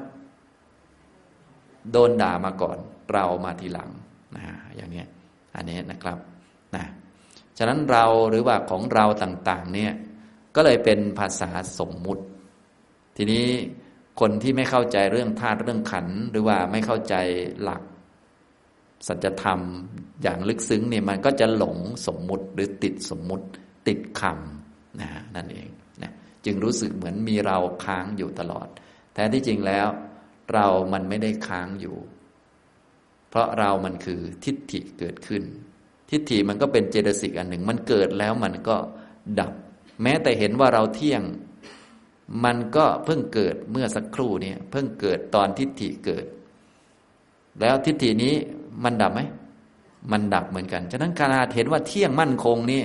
ความเห็นนี้ก็ยังไม่มั่นคงเลย เพราะมันเพิ่งเกิดเมื่อกี้นี่เอง เกิดแล้วมันก็ดับ เนี่ยขนาดเห็นว่าเที่ยงนะ ไอความเห็นว่าเที่ยงนี้ยังไม่เที่ยงเลย มันเป็นแค่ทิฏฐิตัวหนึ่งเฉยๆ แล้วอะไรจะเที่ยงบ้างล่ะทีนี้ ไม่มีหรอกในขันห้า เพราะความเห็นว่าเที่ยงก็เป็นส่วนหนึ่งในขันห้านั่นแหละ เป็นทิฏฐินะตัวเห็นว่ามั่นคง อันนี้ก็ไม่มั่นคงเหมือนกัน เพราะว่ามันเพิ่งเกิดเมื่อกี้นี่เอง เนี่ย พอเข้าใจไหมอย่างนี้นะครับ อันนี้นะ ก็อย่าลืมไปหัดฝึกบ่อย ๆ นะครับ นี่คืออธิบายสักกายทิฏฐิยี่สิบ แบบย่อๆคร่าวๆนะทุกท่านจะได้หัดกำหนดโดยเฉพาะเมื่อใดที่รู้สึกว่ามีเรามีของเราโผล่ขึ้นมานะเราเกิดขึ้นมาตอนทิฏฐิเกิดขึ้น ของเราเกิดขึ้นมาตอนทิฏฐิเกิดขึ้น ถ้าเราโผล่ขึ้นมานี่มันมีสองตัวหัดแยกไว้ ถ้ามีของเราโน่นนี่นั่นมันมีสามตัว มันไปยึดขันอื่นมาก่อนเข้าใจไหมลองหัดดูนะ อันนี้ก็จะได้ หัดแยกแยะธาตุขันเก่งขึ้นนั่นเอง จะได้ไม่ไม่หลงมันอะไม่โดนมันกินรวบตลอด เพราะว่าทิฏฐิเนี่ยเวลามันเกิดขึ้น แม้มันมาทีหลังก็จริง แต่มันจะกินรวบ มันเหมือนกับมาก่อนนะอย่างนี้ขนาดเรียกว่าสมมุติว่าเรามาปฏิบัติธรรมเนี่ยเดินจงกรมเนี่ยเดินได้ดีเลยเดินได้ดี เราเดินสักสองชั่วโมงเนี่ยเดินจงกรมตอนเดินจงกรมนี้ไม่ได้มีตัวตนอะไรหรอกก็กายมันเดินจิตก็รับรู้ไป หลงบ้างก็มีสติดีอะไรดีนะอย่างนี้ทำนองนี้นะแต่พอเดินไปเดินมาสักพักหนึ่งนะเดินไปเดินมา ตอนจะเปลี่ยนอิยาบทหรือว่าตอนเผลอสติหน่อยอะไรหน่อย ความเคยชินมันก็เข้ามาแล้ว เราจะพักแล้วนะเพราะพวกเรานี้ชอบทำกรรมฐานแต่ตอนเดินจงกรมนะตอนไม่เดินหรือตอนออกนอกลู่จงกรมก็ไม่ได้ปฏิบัติแล้ว ทิฏฐิมันก็เกิดขึ้น โอ้ เราเนี่ยเมื่อกี้เราเดินตั้งสองชั่วโมง เราเดินตั้งสองชั่วโมง จริง ๆ ตอนเดินสองชั่วโมงไม่มีเรานะ เรามันมาตอนหยุดเดินนะแต่มันกินรวบว่ามันนะ่ะเดินสองชั่วโมง จริง ๆ ที่เดินสองชั่วโมงคือกายเดิน และจิตก็สั่งกายมาเดิน ไม่มีเราไม่มีเราตอนนั้น มันมาตอนเลิกปฏิบัติตอนหยุดพอเข้าใจไหมตอนหยุด แล้วมันก็ภูมิใจว่า โอ้เราเดินได้ทั้งสองชั่วโมง เราเดินตอนไหนครับนะตอนทิฏฐิเกิดเนี่ยเข้าใจไหมนี่อย่างนี้ แต่เวลาเขามาเนี่ย ทิฏฐิเขามาเนี่ย เขาจะกินรวบไงเหมือนกับเขามาก่อนนะอย่างนี้มากินเปอร์เซ็นต์ไปอะไรไป ทุกท่านจึงควรที่จะหัดพิจารณาเขาบ่อยๆ จะได้รู้จักสิ่งทั้งปวงเนี่ยมันไม่เที่ยงหมดเลยนะฉะนั้นถ้าเข้าใจทิฏฐิเนี่ย ตัวอื่นจะเข้าใจได้สะดวก เพราะว่าตัวนี้เขาจะมีโทษมากกว่าชาวบ้านเขา เพราะว่ามันจะเป็นตัวกินรวบนั่นเอง เป็นตัวกินชาวบ้านเขา ถึงเราจะเห็นความโกรธไม่เที่ยง หรือว่าเห็นพวกเวทนาไม่เที่ยงอะไรต่อมีอะไร แต่ว่าถ้าตัวนี้ยังอยู่เขาจะกินกินรวบอยู่นะแต่ถ้าเห็นตัวนี้เรียกว่าเป็นตัวสำคัญมากนะท่านจะบอกว่าตัวที่มีโทษหนักที่สุดก็คือตัว ทิฏฐินั่นเองพอเข้าใจไหมครับ อย่างนี้นะตัวนี้ก็เลยยากนะ นี่แหละ มันเลยวนไปวนมาอยู่บางท่านก็ปฏิบัติได้ดีนู่นนี่นั่น แต่สักวันหนึ่ง เดี๋ยวสักหน่อยก็กลับมาใหม่เหมือนเดิม ก็เพราะว่าตัวที่มีโทษ เยอะกว่าเขายังคาราคาสังอยู่ เราไม่ได้กำหนด เรากำหนดสภาวะหยับหยาบรู้เท่าทันจนสภาวะหยับหยาบหายไป เหลือสภาวะละเอียดนู่นนี่นั่น เราก็กำหนดได้อะไรได้ แต่ลืมกำหนดไอ้ไอ้เราเนี่ย ตัวเราเห็นไหมตัวเราอุ้ยเราปฏิบัติดีเนาะเออเราปฏิบัติดี ปฏิบัติตั้งแต่หยาบหยาบหมดไปตอนนี้ละเอียดแล้ว เราได้สภาวะละเอียด ไอ้เราเนี่ย มันมาทีหลัง เราได้สภาวะละเอียดตอนไหนครับ ตอนทิฏฐิเกิดพอเข้าใจไหมนี่อย่างนี้อย่าลืมกำหนดตัวนี้ด้วย มันเป็นของไม่เที่ยงนะไอ้ตัวนี้นะนี่ อย่างนี้นะ นี่สักกายทิฏฐินะครับ เห็นผิดในขันห้าขันละสี่ขันละสี่นะครับ พูดเชิงยกตัวอย่างโดยวนไปวนมา ก็คงจะพอได้ไอเดียบ้างเนาะอย่าลืมฝึกบ่อยๆ และเวลาเราปฏิบัติเนี่ยอย่าปฏิบัติแค่ตอนจงกรมตอนนั่งสมาธิตอนฟังธรรม ตอนเข้าคอร์สนะจิตของเราจะต้องเปลี่ยนใหม่ให้หมด เป็นปฏิบัติ ทั้งหมดเลย เพียงแต่เข้าคอร์สก็ว่ากันไปตามสมควรนะแต่ว่าปฏิบัติเนี่ยให้อยู่ในใจของเราตลอดเลย อย่าไปเอาเรื่องท่าทางมาเป็นการปฏิบัติ อย่าไปเอาเรื่องเวลานั้นเวลานี้มาเป็นการปฏิบัตินะเอาเรื่องความเห็นถูกต้องเป็นการปฏิบัติ คือมรรคนั่นเองเห็นถูกต้อง เห็นถูกแบบเมื่อกี้นะมันเป็นขันอะไรที่ยังไหมอยู่ตลอดหรือเปล่า นี่แหละ เป็นหลักเลย ตอนนี้ได้แนะนำวิธีกำหนดเจ้าสักกายทิฏฐิเลยตรงนี้นะ ต่อไปตัวที่สองที่โสดาปฏิมักจะต้องละนะก็คือวิจิกิจฉานะวิจิกิจฉาความลังเลสงสัยเนี่ยนะก็เป็นกิเลสเหมือนกัน เวลามันสงสัยเกิดขึ้นเนี่ยส่วนใหญ่พวกเราจะไม่ค่อยได้กำหนดความสงสัย จริง ๆ แล้วก็แบบเดียวกัน ที่มีความสงสัยเรื่องนั้นเรื่องนี้ก็เพราะว่าความสงสัยมันเกิดเท่านั้นเองนะจริง ๆ มันมีเท่านั้นจริงๆนะมันเป็นแค่สังขารอันหนึ่ง วิจิกิจฉามันก็เป็นสังขารขันเที่ยงไหมก็ไม่เที่ยงนะวิจิกิจฉาก็เป็นสังขารขันเกิดจากผัสสะเวทนา มีตัณหา มีอุปทานเหมือนกันเลย แบบเดียวกับทิฏฐิเมื่อกี้แหละ แบบเดียวกันนะอย่างนี้นะครับ แต่เวลาเราสงสัยเรามักจะไม่ได้กำหนดหรือกำหนดไม่ทันนะอย่างนี้ยทำนองนี้ก็เลย เรียกว่า งงไปงงมาอยู่นะโดยส่วนใหญ่อย่างที่บอกนะพวกเรานี้รักตัวเอง พอรักตัวเองพอมันสงสัย มันก็กลัวตัวเองจะเสียผลประโยชน์ กลัวตัวเองปฏิบัติแล้วมันจะไม่ดี กลัวมันจะไม่ถูก มันจะต้องไปถามคนนั้นคนนี้ให้ได้ มันจะได้ถูกนะ เห็นไหมผมบอกแล้วเมื่อกี้ไอ้ตัวที่มาก่อนทิฏฐิ ตัวที่มาก่อนวิจิกิจฉาคือ ตัณหา มันรักตัวเอง พอมันรักตัวเองแล้วมันสงสัย มันก็กลัวตัวเองจะปฏิบัติฟรี ก็กลัวตัวเองจะปฏิบัติผิด แล้วอยากปฏิบัติถูกไปทำไมนะมันรักตัวเองไงพอเข้าใจไหมรักตัวเองโดยไม่ต้องมีทิฏฐิก็ได้เนาะเห็นไหมนี่ มันเป็นอย่างนี้มันไวนะ อันนี้นะครับ แต่ทีนี้เรามาเรียนรู้วิธีกำหนดเจ้าความสงสัย ความสงสัยที่เป็นกิเลสเนี่ยมันมีอยู่แปดลักษณะด้วยกันแปดอัน ก็สงสัยในพระพุทธเจ้า สงสัยในพระธรรม สงสัยในพระสงฆ์สงสัยในสิกขา อันนี้ส่วนใหญ่พวกเราไม่สงสัยหรอกพวกนี้หรือท่านใดสงสัยขึ้นมาก็ให้กำหนดรู้ว่า โอ้ ที่มันสงสัยเพราะ วิจิกิจฉามันเกิดนั่นเองพอเข้าใจไหมครับส่วนใหญ่พวกเราก็ปฏิบัติมาขนาดนี้แล้วสงสัยในพระพุทธเจ้าว่าเป็นยังไงมีจริงไหมอย่างไรบำเพ็ญบารมียังไงเนี่ยคงจะไม่ไม่งงหรอกพระธรรมนำออกจากทุกได้หรือเปล่านำออกจากทุกได้จริงไหมก็คงจะไม่งง พระสงฆ์คือใครสิกขาอธิศีลอธิจิต อธิปัญญาข้อฝึกหัดต่าง ๆ เราต้องปฏิบัติไหมอะไรต่าง ๆ คงจะไม่งง คงจะรู้หมดแหละ ทีนี้อันหลังๆเนี่ยนะมันจะเกี่ยวกับเรื่องขันเหมือนกัน แต่ว่ามันมาในรูปของความสงสัยนะก็เมื่อกี้ทิฏฐิก็มาจากเรื่องขัน เจ้าความสงสัยก็มาจากเรื่องพวกขันเหมือนกันที่เกิดตามเงื่อนไขตามเหตุตามปัจจัย ก็จะมีความสงสัยในขันอายตนะธาตุในส่วนอดีต ความสงสัยในขันอายตนะธาตุส่วนอนาคต ความสงสัยในขันอายตนะธาตุใน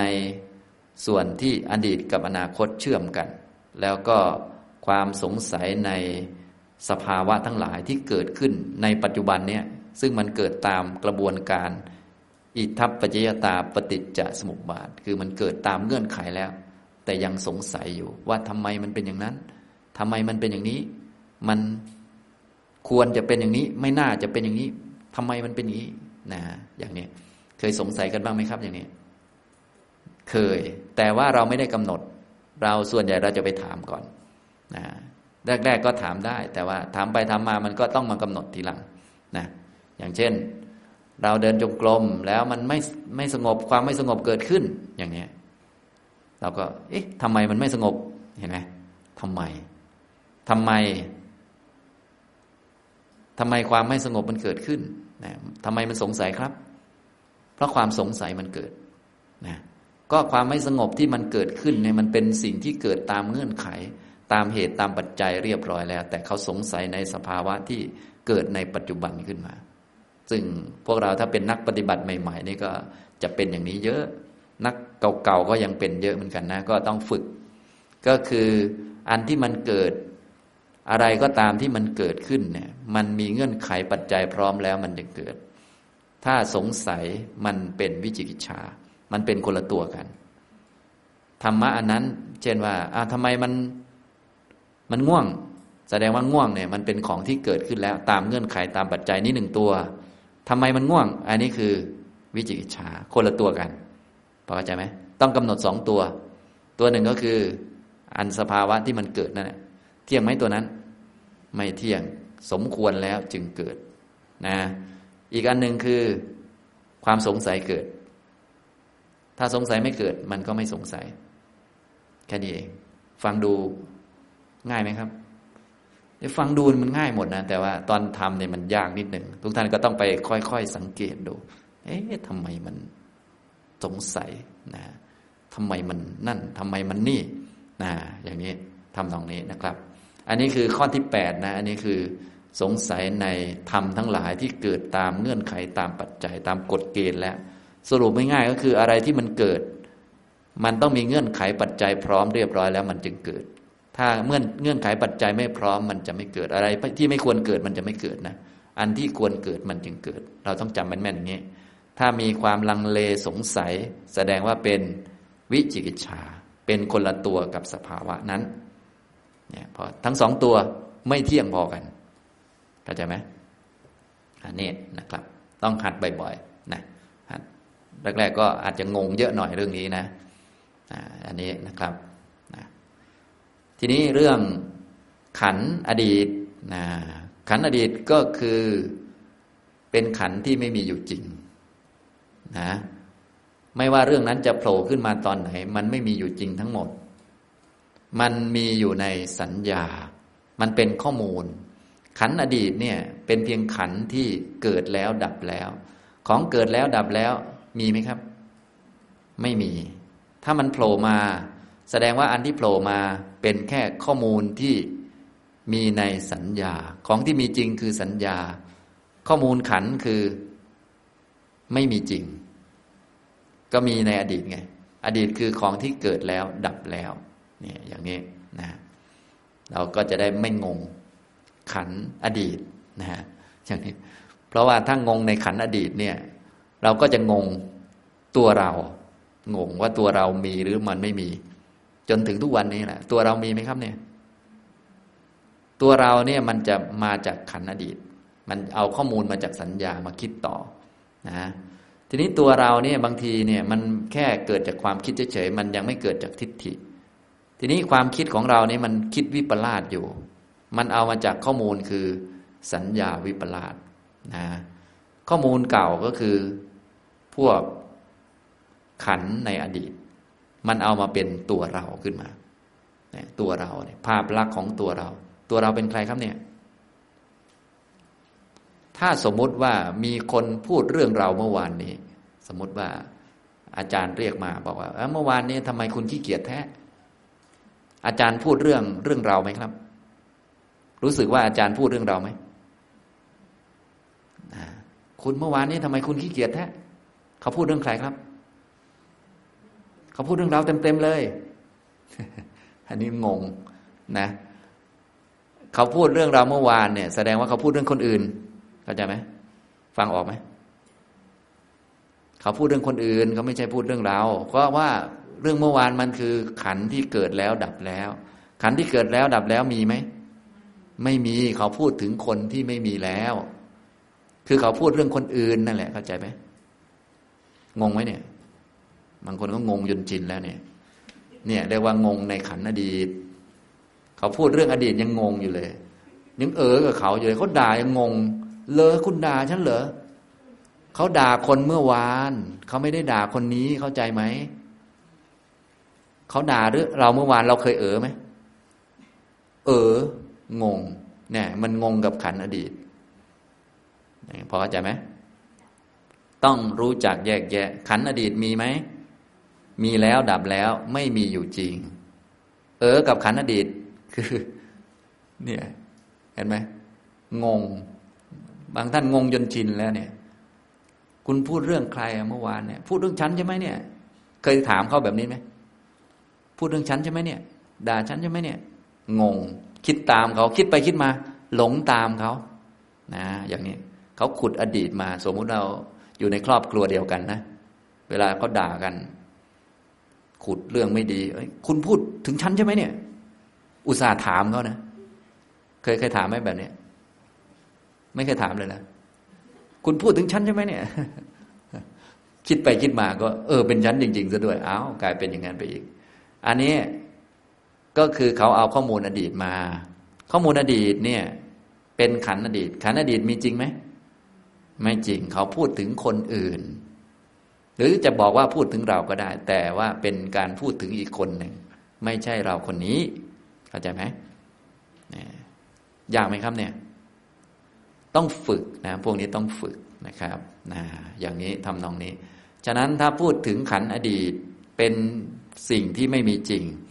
ถ้าเรารู้สึกว่างง หรือว่ามันมีจริงหรือไม่จริง อันนี้เป็นกิเลสอันใหม่นะเป็นคนละตัวกัน ต้องแยกอันเรื่องอดีตคือหมดไปแล้ว ส่วนที่เรางงสงสัยหรือยึดปัจจุบันโน่นนี่นั่นว่าเขาด่าเรานี่คือ นี่ สงสัยที่เกิดขึ้นในปัจจุบันเนี่ยพอเข้าใจไหมเพราะเราไม่เข้าใจในเรื่องอดีต อันนี้เรียกว่า ลังเลสงสัยในขันอดีตนะพอเข้าใจไหมอดีตมีตัวเราไหมแล้วแล้วเขาพูดเขาพูดถึงเราไหมเออ คิดปฏิปต่อจนเป็นเราไปเรื่อยเนาะเนี่ย อย่างนี้ทำนองนี้นะ ฉะนั้น การที่ไม่รู้จักขันอดีตว่ามันหมดไปแล้ว ดับไปแล้วเนี่ยโอ้ยอันนี้อันตรายมาก เนื่องจากว่า ตัวเราเนี่ยมันจะมาจากขันอดีตนะมันจะเมื่อกี้บอกแล้ว ทิฏฐินี่มันจะเก่งในเรื่องรวบรัด มันเพิ่งเกิดในปัจจุบันนั่นแหละ แต่มันรวบรัดอดีตตั้งแต่เกิดมาเลย ตั้งแต่วันเกิดจนถึงวันนี้เป็นมันหมดเลย เป็นเราคนเดียวเลย จริง ๆ ทิฏฐิเพิ่งเกิดเมื่อ กี้เนี้ยหน่อยเดียวนะ เช่นเขาด่าเราและเรานี่เป็นคนที่รู้สึกว่า เออใครจะแตะต้องไม่ได้ เป็นระดับเทวดาเป็นอะไร เป็นคนดีเป็นคนโอ้โหดีมากนะ ที่ทำอะไรไม่มีผิดพลาดใครด่าเราไม่ได้เลย จริง ๆ เราเพิ่งเกิดเมื่อสักครู่นี้ เพิ่งเกิดนะ เราโดนด่าเพราะอะไรครับ เพราะทิฏฐิเกิด พอทิฏฐิเกิดปุ๊บมันก็รวบรัดเลย เราเนี่ยไม่ใช่ธรรมดานะชาติตระกูลก็ใช่ย่อยนะนู่นนี่นี่พ่อเราแม่เราชาติตระกูลสูงส่งนามสกุลยาวเฟ้ยเป็นไงครับ มันเอามาหมดเลยนะ เป็นเราทั้งกระบี่เลย ตั้งแต่เด็กมาเลย จริง ๆ เราตอนรูปตอนเป็นเด็กหมดไปยัง หมดไปแล้ว เวทนาตอนเป็นเด็กสัญญาตอนเป็นเด็กอตอนนี้เอาตอนเป็นหนุ่มสาวก็ได้หมดไปแล้วมั่ง ส่วนใหญ่หมดไปแล้วนะ ตอนหนุ่มสาวหมดไปแล้ว แก่แล้วตอนนี้ แต่ว่าพอทิฏฐิมันเกิดมันไปเอามาหมดเลย เป็นเรามาทั้งกระบี่เลย ตั้งแต่วันเกิดเกิดตระกูลไหนอะไรอย่างไรเอามาหมดเลยเนี่ยเข้าใจไหมเนี่ยอย่างนี้เรียกว่าลังเลสงสัยในขันอดีต ขันอนาคตต่าง ๆ นานาหลากหลายเหลือเกิน แท้ที่จริงแล้ว อดีตก็เป็นเพียงขันที่เกิดแล้วดับแล้ว ไม่มีอยู่จริงในปัจจุบัน และจะไม่มีอีกในอนาคต เพราะมันเกิดแล้วมันจะดับไปเลย ขันเนี่ยมันจะเป็นอันเดียวล้วนไม่มีอันเก่านะมีแต่อันใหม่ตลอด อย่างพวกเราเนี่ยจะรู้สึกเหมือนมีอันเก่าอยู่เรื่อยเอ๊ะฉันคิดแต่เรื่องเดิมๆสงสัยไหม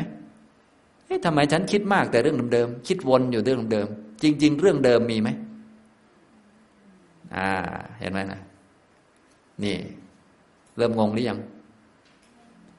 ทำไมมันคิดแต่เรื่องเดิมๆเลย มันอันเดิมๆเลย อันเดิมจริง ๆ มันมีไหม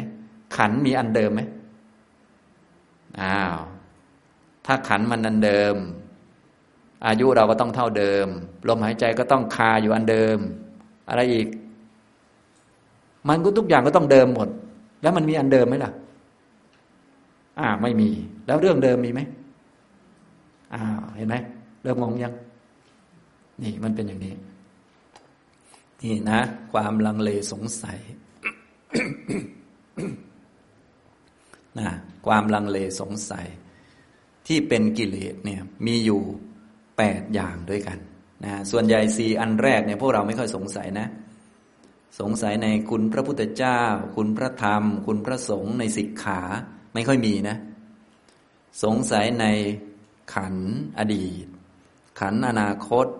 ขันอดีต อนาคต แล้วก็สภาวะที่เกิดตามเงื่อนไขปัจจัย ที่เกิดนับปัจจุบันเนี่ยที่มันเกิดตามเงื่อนไข มีเหตุปัจจัยเรียบร้อยมันยังเกิดเนี่ยยังเยอะอยู่เราก็ต้องฝึกไปเนี่ยโสดาปฏิมาคนี่เขามุ่งละตัวนี้โดยเฉพาะเลย เพื่อให้เราเข้าใจขัน อดีตว่าเป็นขันอดีตจริง ๆ เกิดแล้วดับแล้วไม่มีอยู่ ถ้าเราพูดถึงเมื่อวานแสดงว่าพูดถึงอีกคนหนึ่ง จริง ๆ ถ้าพูดถึงตอนเป็นเด็ก แสดงว่าพูดถึงสิ่งที่ไม่มีอยู่จริง ๆ พูดถึงได้เลยนะอย่างนี้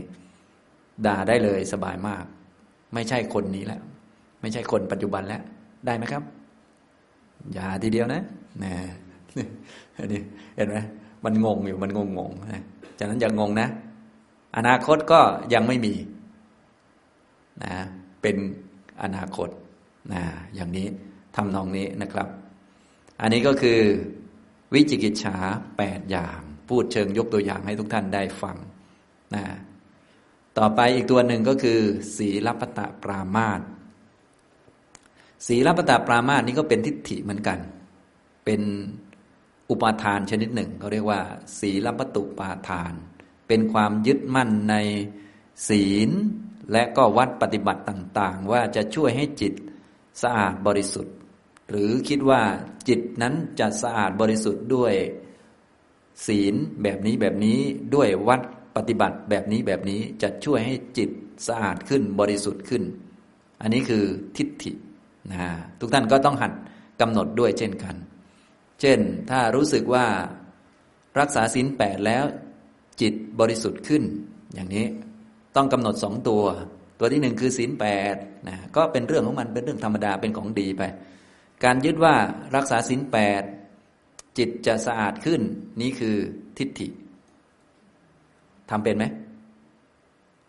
นี่อย่างนี้นะวัดปฏิบัติเช่น สวดมนต์สวดสวดสวดสวดสวดหลายๆรอบก็ว่าไปนะร้อยแปดรอบหรือกี่ร้อยรอบก็เรื่องของเราไป สวดไปเลย สวด สวดลึกระลึกถึงพุทธคุณธรรมคุณสังฆคุณก็สวดไป อันนี้ก็โอเค เป็นส่วนหนึ่ง อันนี้เป็นส่วนหนึ่งนะ เป็นสติอนุสติอะไรก็ว่าไป เป็นกุศลก็กำหนดไป เที่ยงไหมอันนี้ไม่เที่ยงเป็นความดีก็ว่าไปทำไป อีกอันหนึ่งความคิดหรือความยึดว่าด้วยการทำอันนี้ จิตเราจะสะอาดขึ้นนี่คือทิฏฐิเข้าใจไหมตัวนี้คือสีลปตะปรามาตเป็นทิฏฐิชนิดหนึ่งที่มันยึดข้อปฏิบัติพวกนี้นะ เดินจงกรมมาเดินจงกรม เดินจงกรมเราก็เดินได้ ซึ่งมันเป็นของดีนั่นแหละ ถูกแล้ว ก็ต้องเดินไป เดินไปเรื่อยทีนี้มันก็จะมีด้วยการเดินเนี้ยทำให้จิตของเราสะอาดขึ้น ดีขึ้น เราสะอาดขึ้น บริสุทธิ์ขึ้นดีขึ้น เพราะเดินจงกรมอันนี้คือ ทิฏฐิเป็นศีลพตปรามาตความเป็นจริงมันเกี่ยวกับเดินจงกรมไหมมันไม่เกี่ยว เดินจงกรมก็ได้ บางคนเขาไม่เดิน เขาก็บรรลุได้ มันเกี่ยวกับมรรคมีองค์แปดนะตัวที่เป็นตัวหลักจริง ๆ ที่จะทำให้จิตบริสุทธิ์ก็คือความเห็นถูกต้องไม่เกี่ยวกับการเดิน ไม่เกี่ยวกับสวดอะไร ไม่เกี่ยวกับพิธีอะไร ไม่เกี่ยวกับศีลกี่ข้อ เกี่ยวกับมรรคแปดเกิดหรือไม่เกิด เข้าใจไหมนะอย่างนี้ต้องเป็นแม่นนะครับ ต้องหัดกำหนด ศีลปตะปรามาตนะพวกเราที่ปฏิบัติใหม่ ๆ ถ้าใหม่ ๆ เลยเนี่ยก็จะเลยนิยมยึดมาตรงว่า อ่า เวลาเข้ารูจงกรมก็เป็นปฏิบัติ พอออกนอกรูก็อ่าสบายสบายแล้วนะ ถ้ามาในรูจงกรมถ้าไม่ปฏิบัติก็กลัวบาปเนาะะปฏิบัติซะหน่อย ก็ดีกว่าไม่ปฏิบัตินะมาไปแล้วนะก็ดีเหมือนกัน พอออกนอกรูจงกรมไปเลยครับคุยยังไงก็ได้นกกระจอกลงอะหมดเวลาปฏิบัติแล้วคุยได้สบาย นะไม่รู้สึกผิด แต่เวลาถ้าอยู่ในรูจงกรมถ้าเพื่อนมาคุยนี่แกอย่าคุยอย่าคุยอย่าคุยเพื่อนจะกำลังงูกัดอยู่ หรือกำลังไม่สบายจะเป็นลมอยู่ไม่รู้แกกำลังอยู่ในรูจงกรมอะไรประมาณนี้คือถ้าเป็นปฏิบัติแรกๆมันก็ยึดก็ถือไปตาม คือคนไม่ยึดไม่ถือมันไม่มีนะ แต่อันนี้เป็น ตัวที่จะฝึกเพิ่มเข้าไป ให้ทุกท่านรู้จัก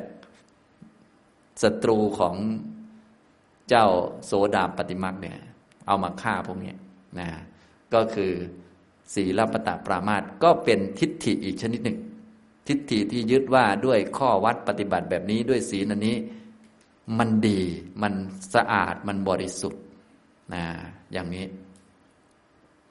แต่ที่จริงมันไม่เกี่ยวกับ พิธีรีตองไม่เกี่ยวกับอะไร มันเกี่ยวกับมรรคเกิด ถ้ามรรคไม่เกิดก็ก็ยังไม่ไม่จบ ถ้ามรรคเกิดก็ก็ตามนั้นแหละตามมรรคไม่เกี่ยวกับเดินยืนนั่งนอน ไม่เกี่ยวกับกรรมฐานอะไร เกี่ยวกับมรรคเกิด แต่พวกเราเนี่ยทำไปด้วยแถมยึดไปด้วยเห็นไหมฉะนั้นให้ทำเหมือนเดิม แต่ว่าให้กำหนดไอ้ที่ยึดด้วย ว่าที่ยึดขึ้นมาว่าอันนี้ดี เพราะ ศีลปตะปรามาตเกิด เกิดแล้วดับไหม ดับทำต่อไป เดินจงกรมต่อไป แล้วยึดก็รู้ว่า อันนี้ มันยึดมันคนละตัวกับเดินจงกรมนะพอเข้าใจไหมศีล เออ ศีลนี่มันดีเนาะอะก็ทำศีลต่อไป ส่วนตัวยึดก็อีกตัวหนึ่งก็กำหนดมันด้วย ว่านี้เที่ยงไหมตัวนี้ ไม่เที่ยงเกิดดับ นี่อย่างนี้ทำตรงนี้นะครับ ฉะนั้นต่อไปเราก็ทำพิธีต่างๆ รักษาศีลสวดมนต์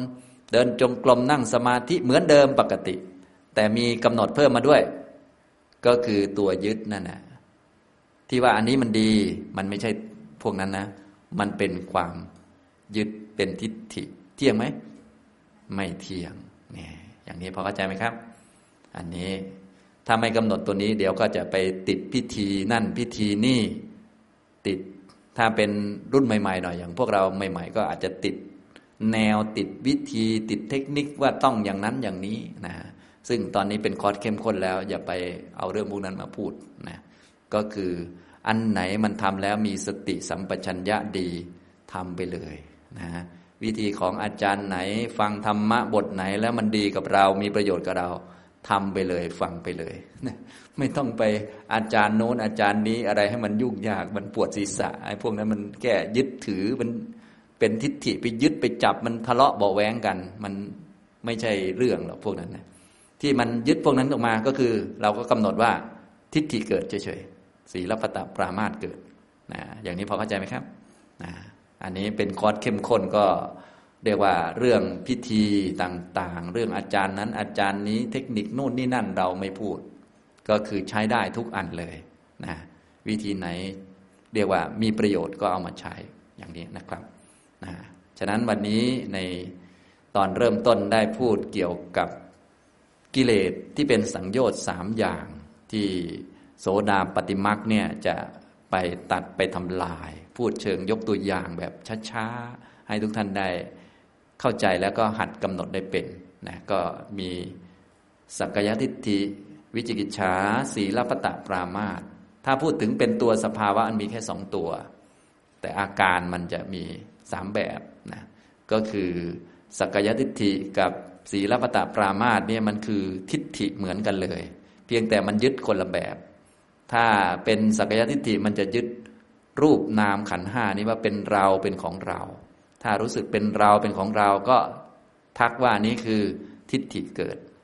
ส่วนศีลปตปรามาสมันจะไปยึดข้อปฏิบัติว่ามันดีมันเด่น มันอย่างนั้นอย่างนี้ต้องนั่นต้องนี่ต้องวิธีเทคนิคนู่นนี่นั่นดีกว่านี้ อันนี้คือ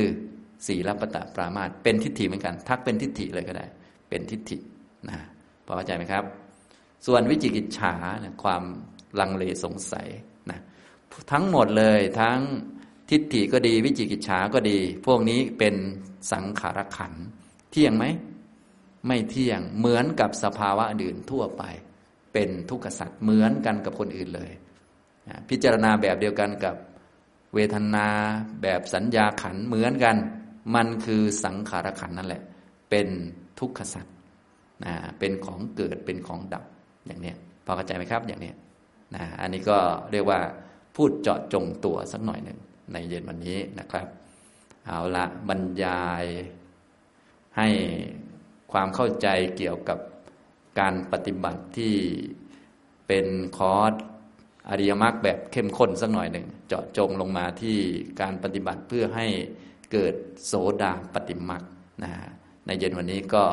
คงพอสมควรแก่เวลา เท่านี้นะครับ อนุโมทนาทุกท่านครับ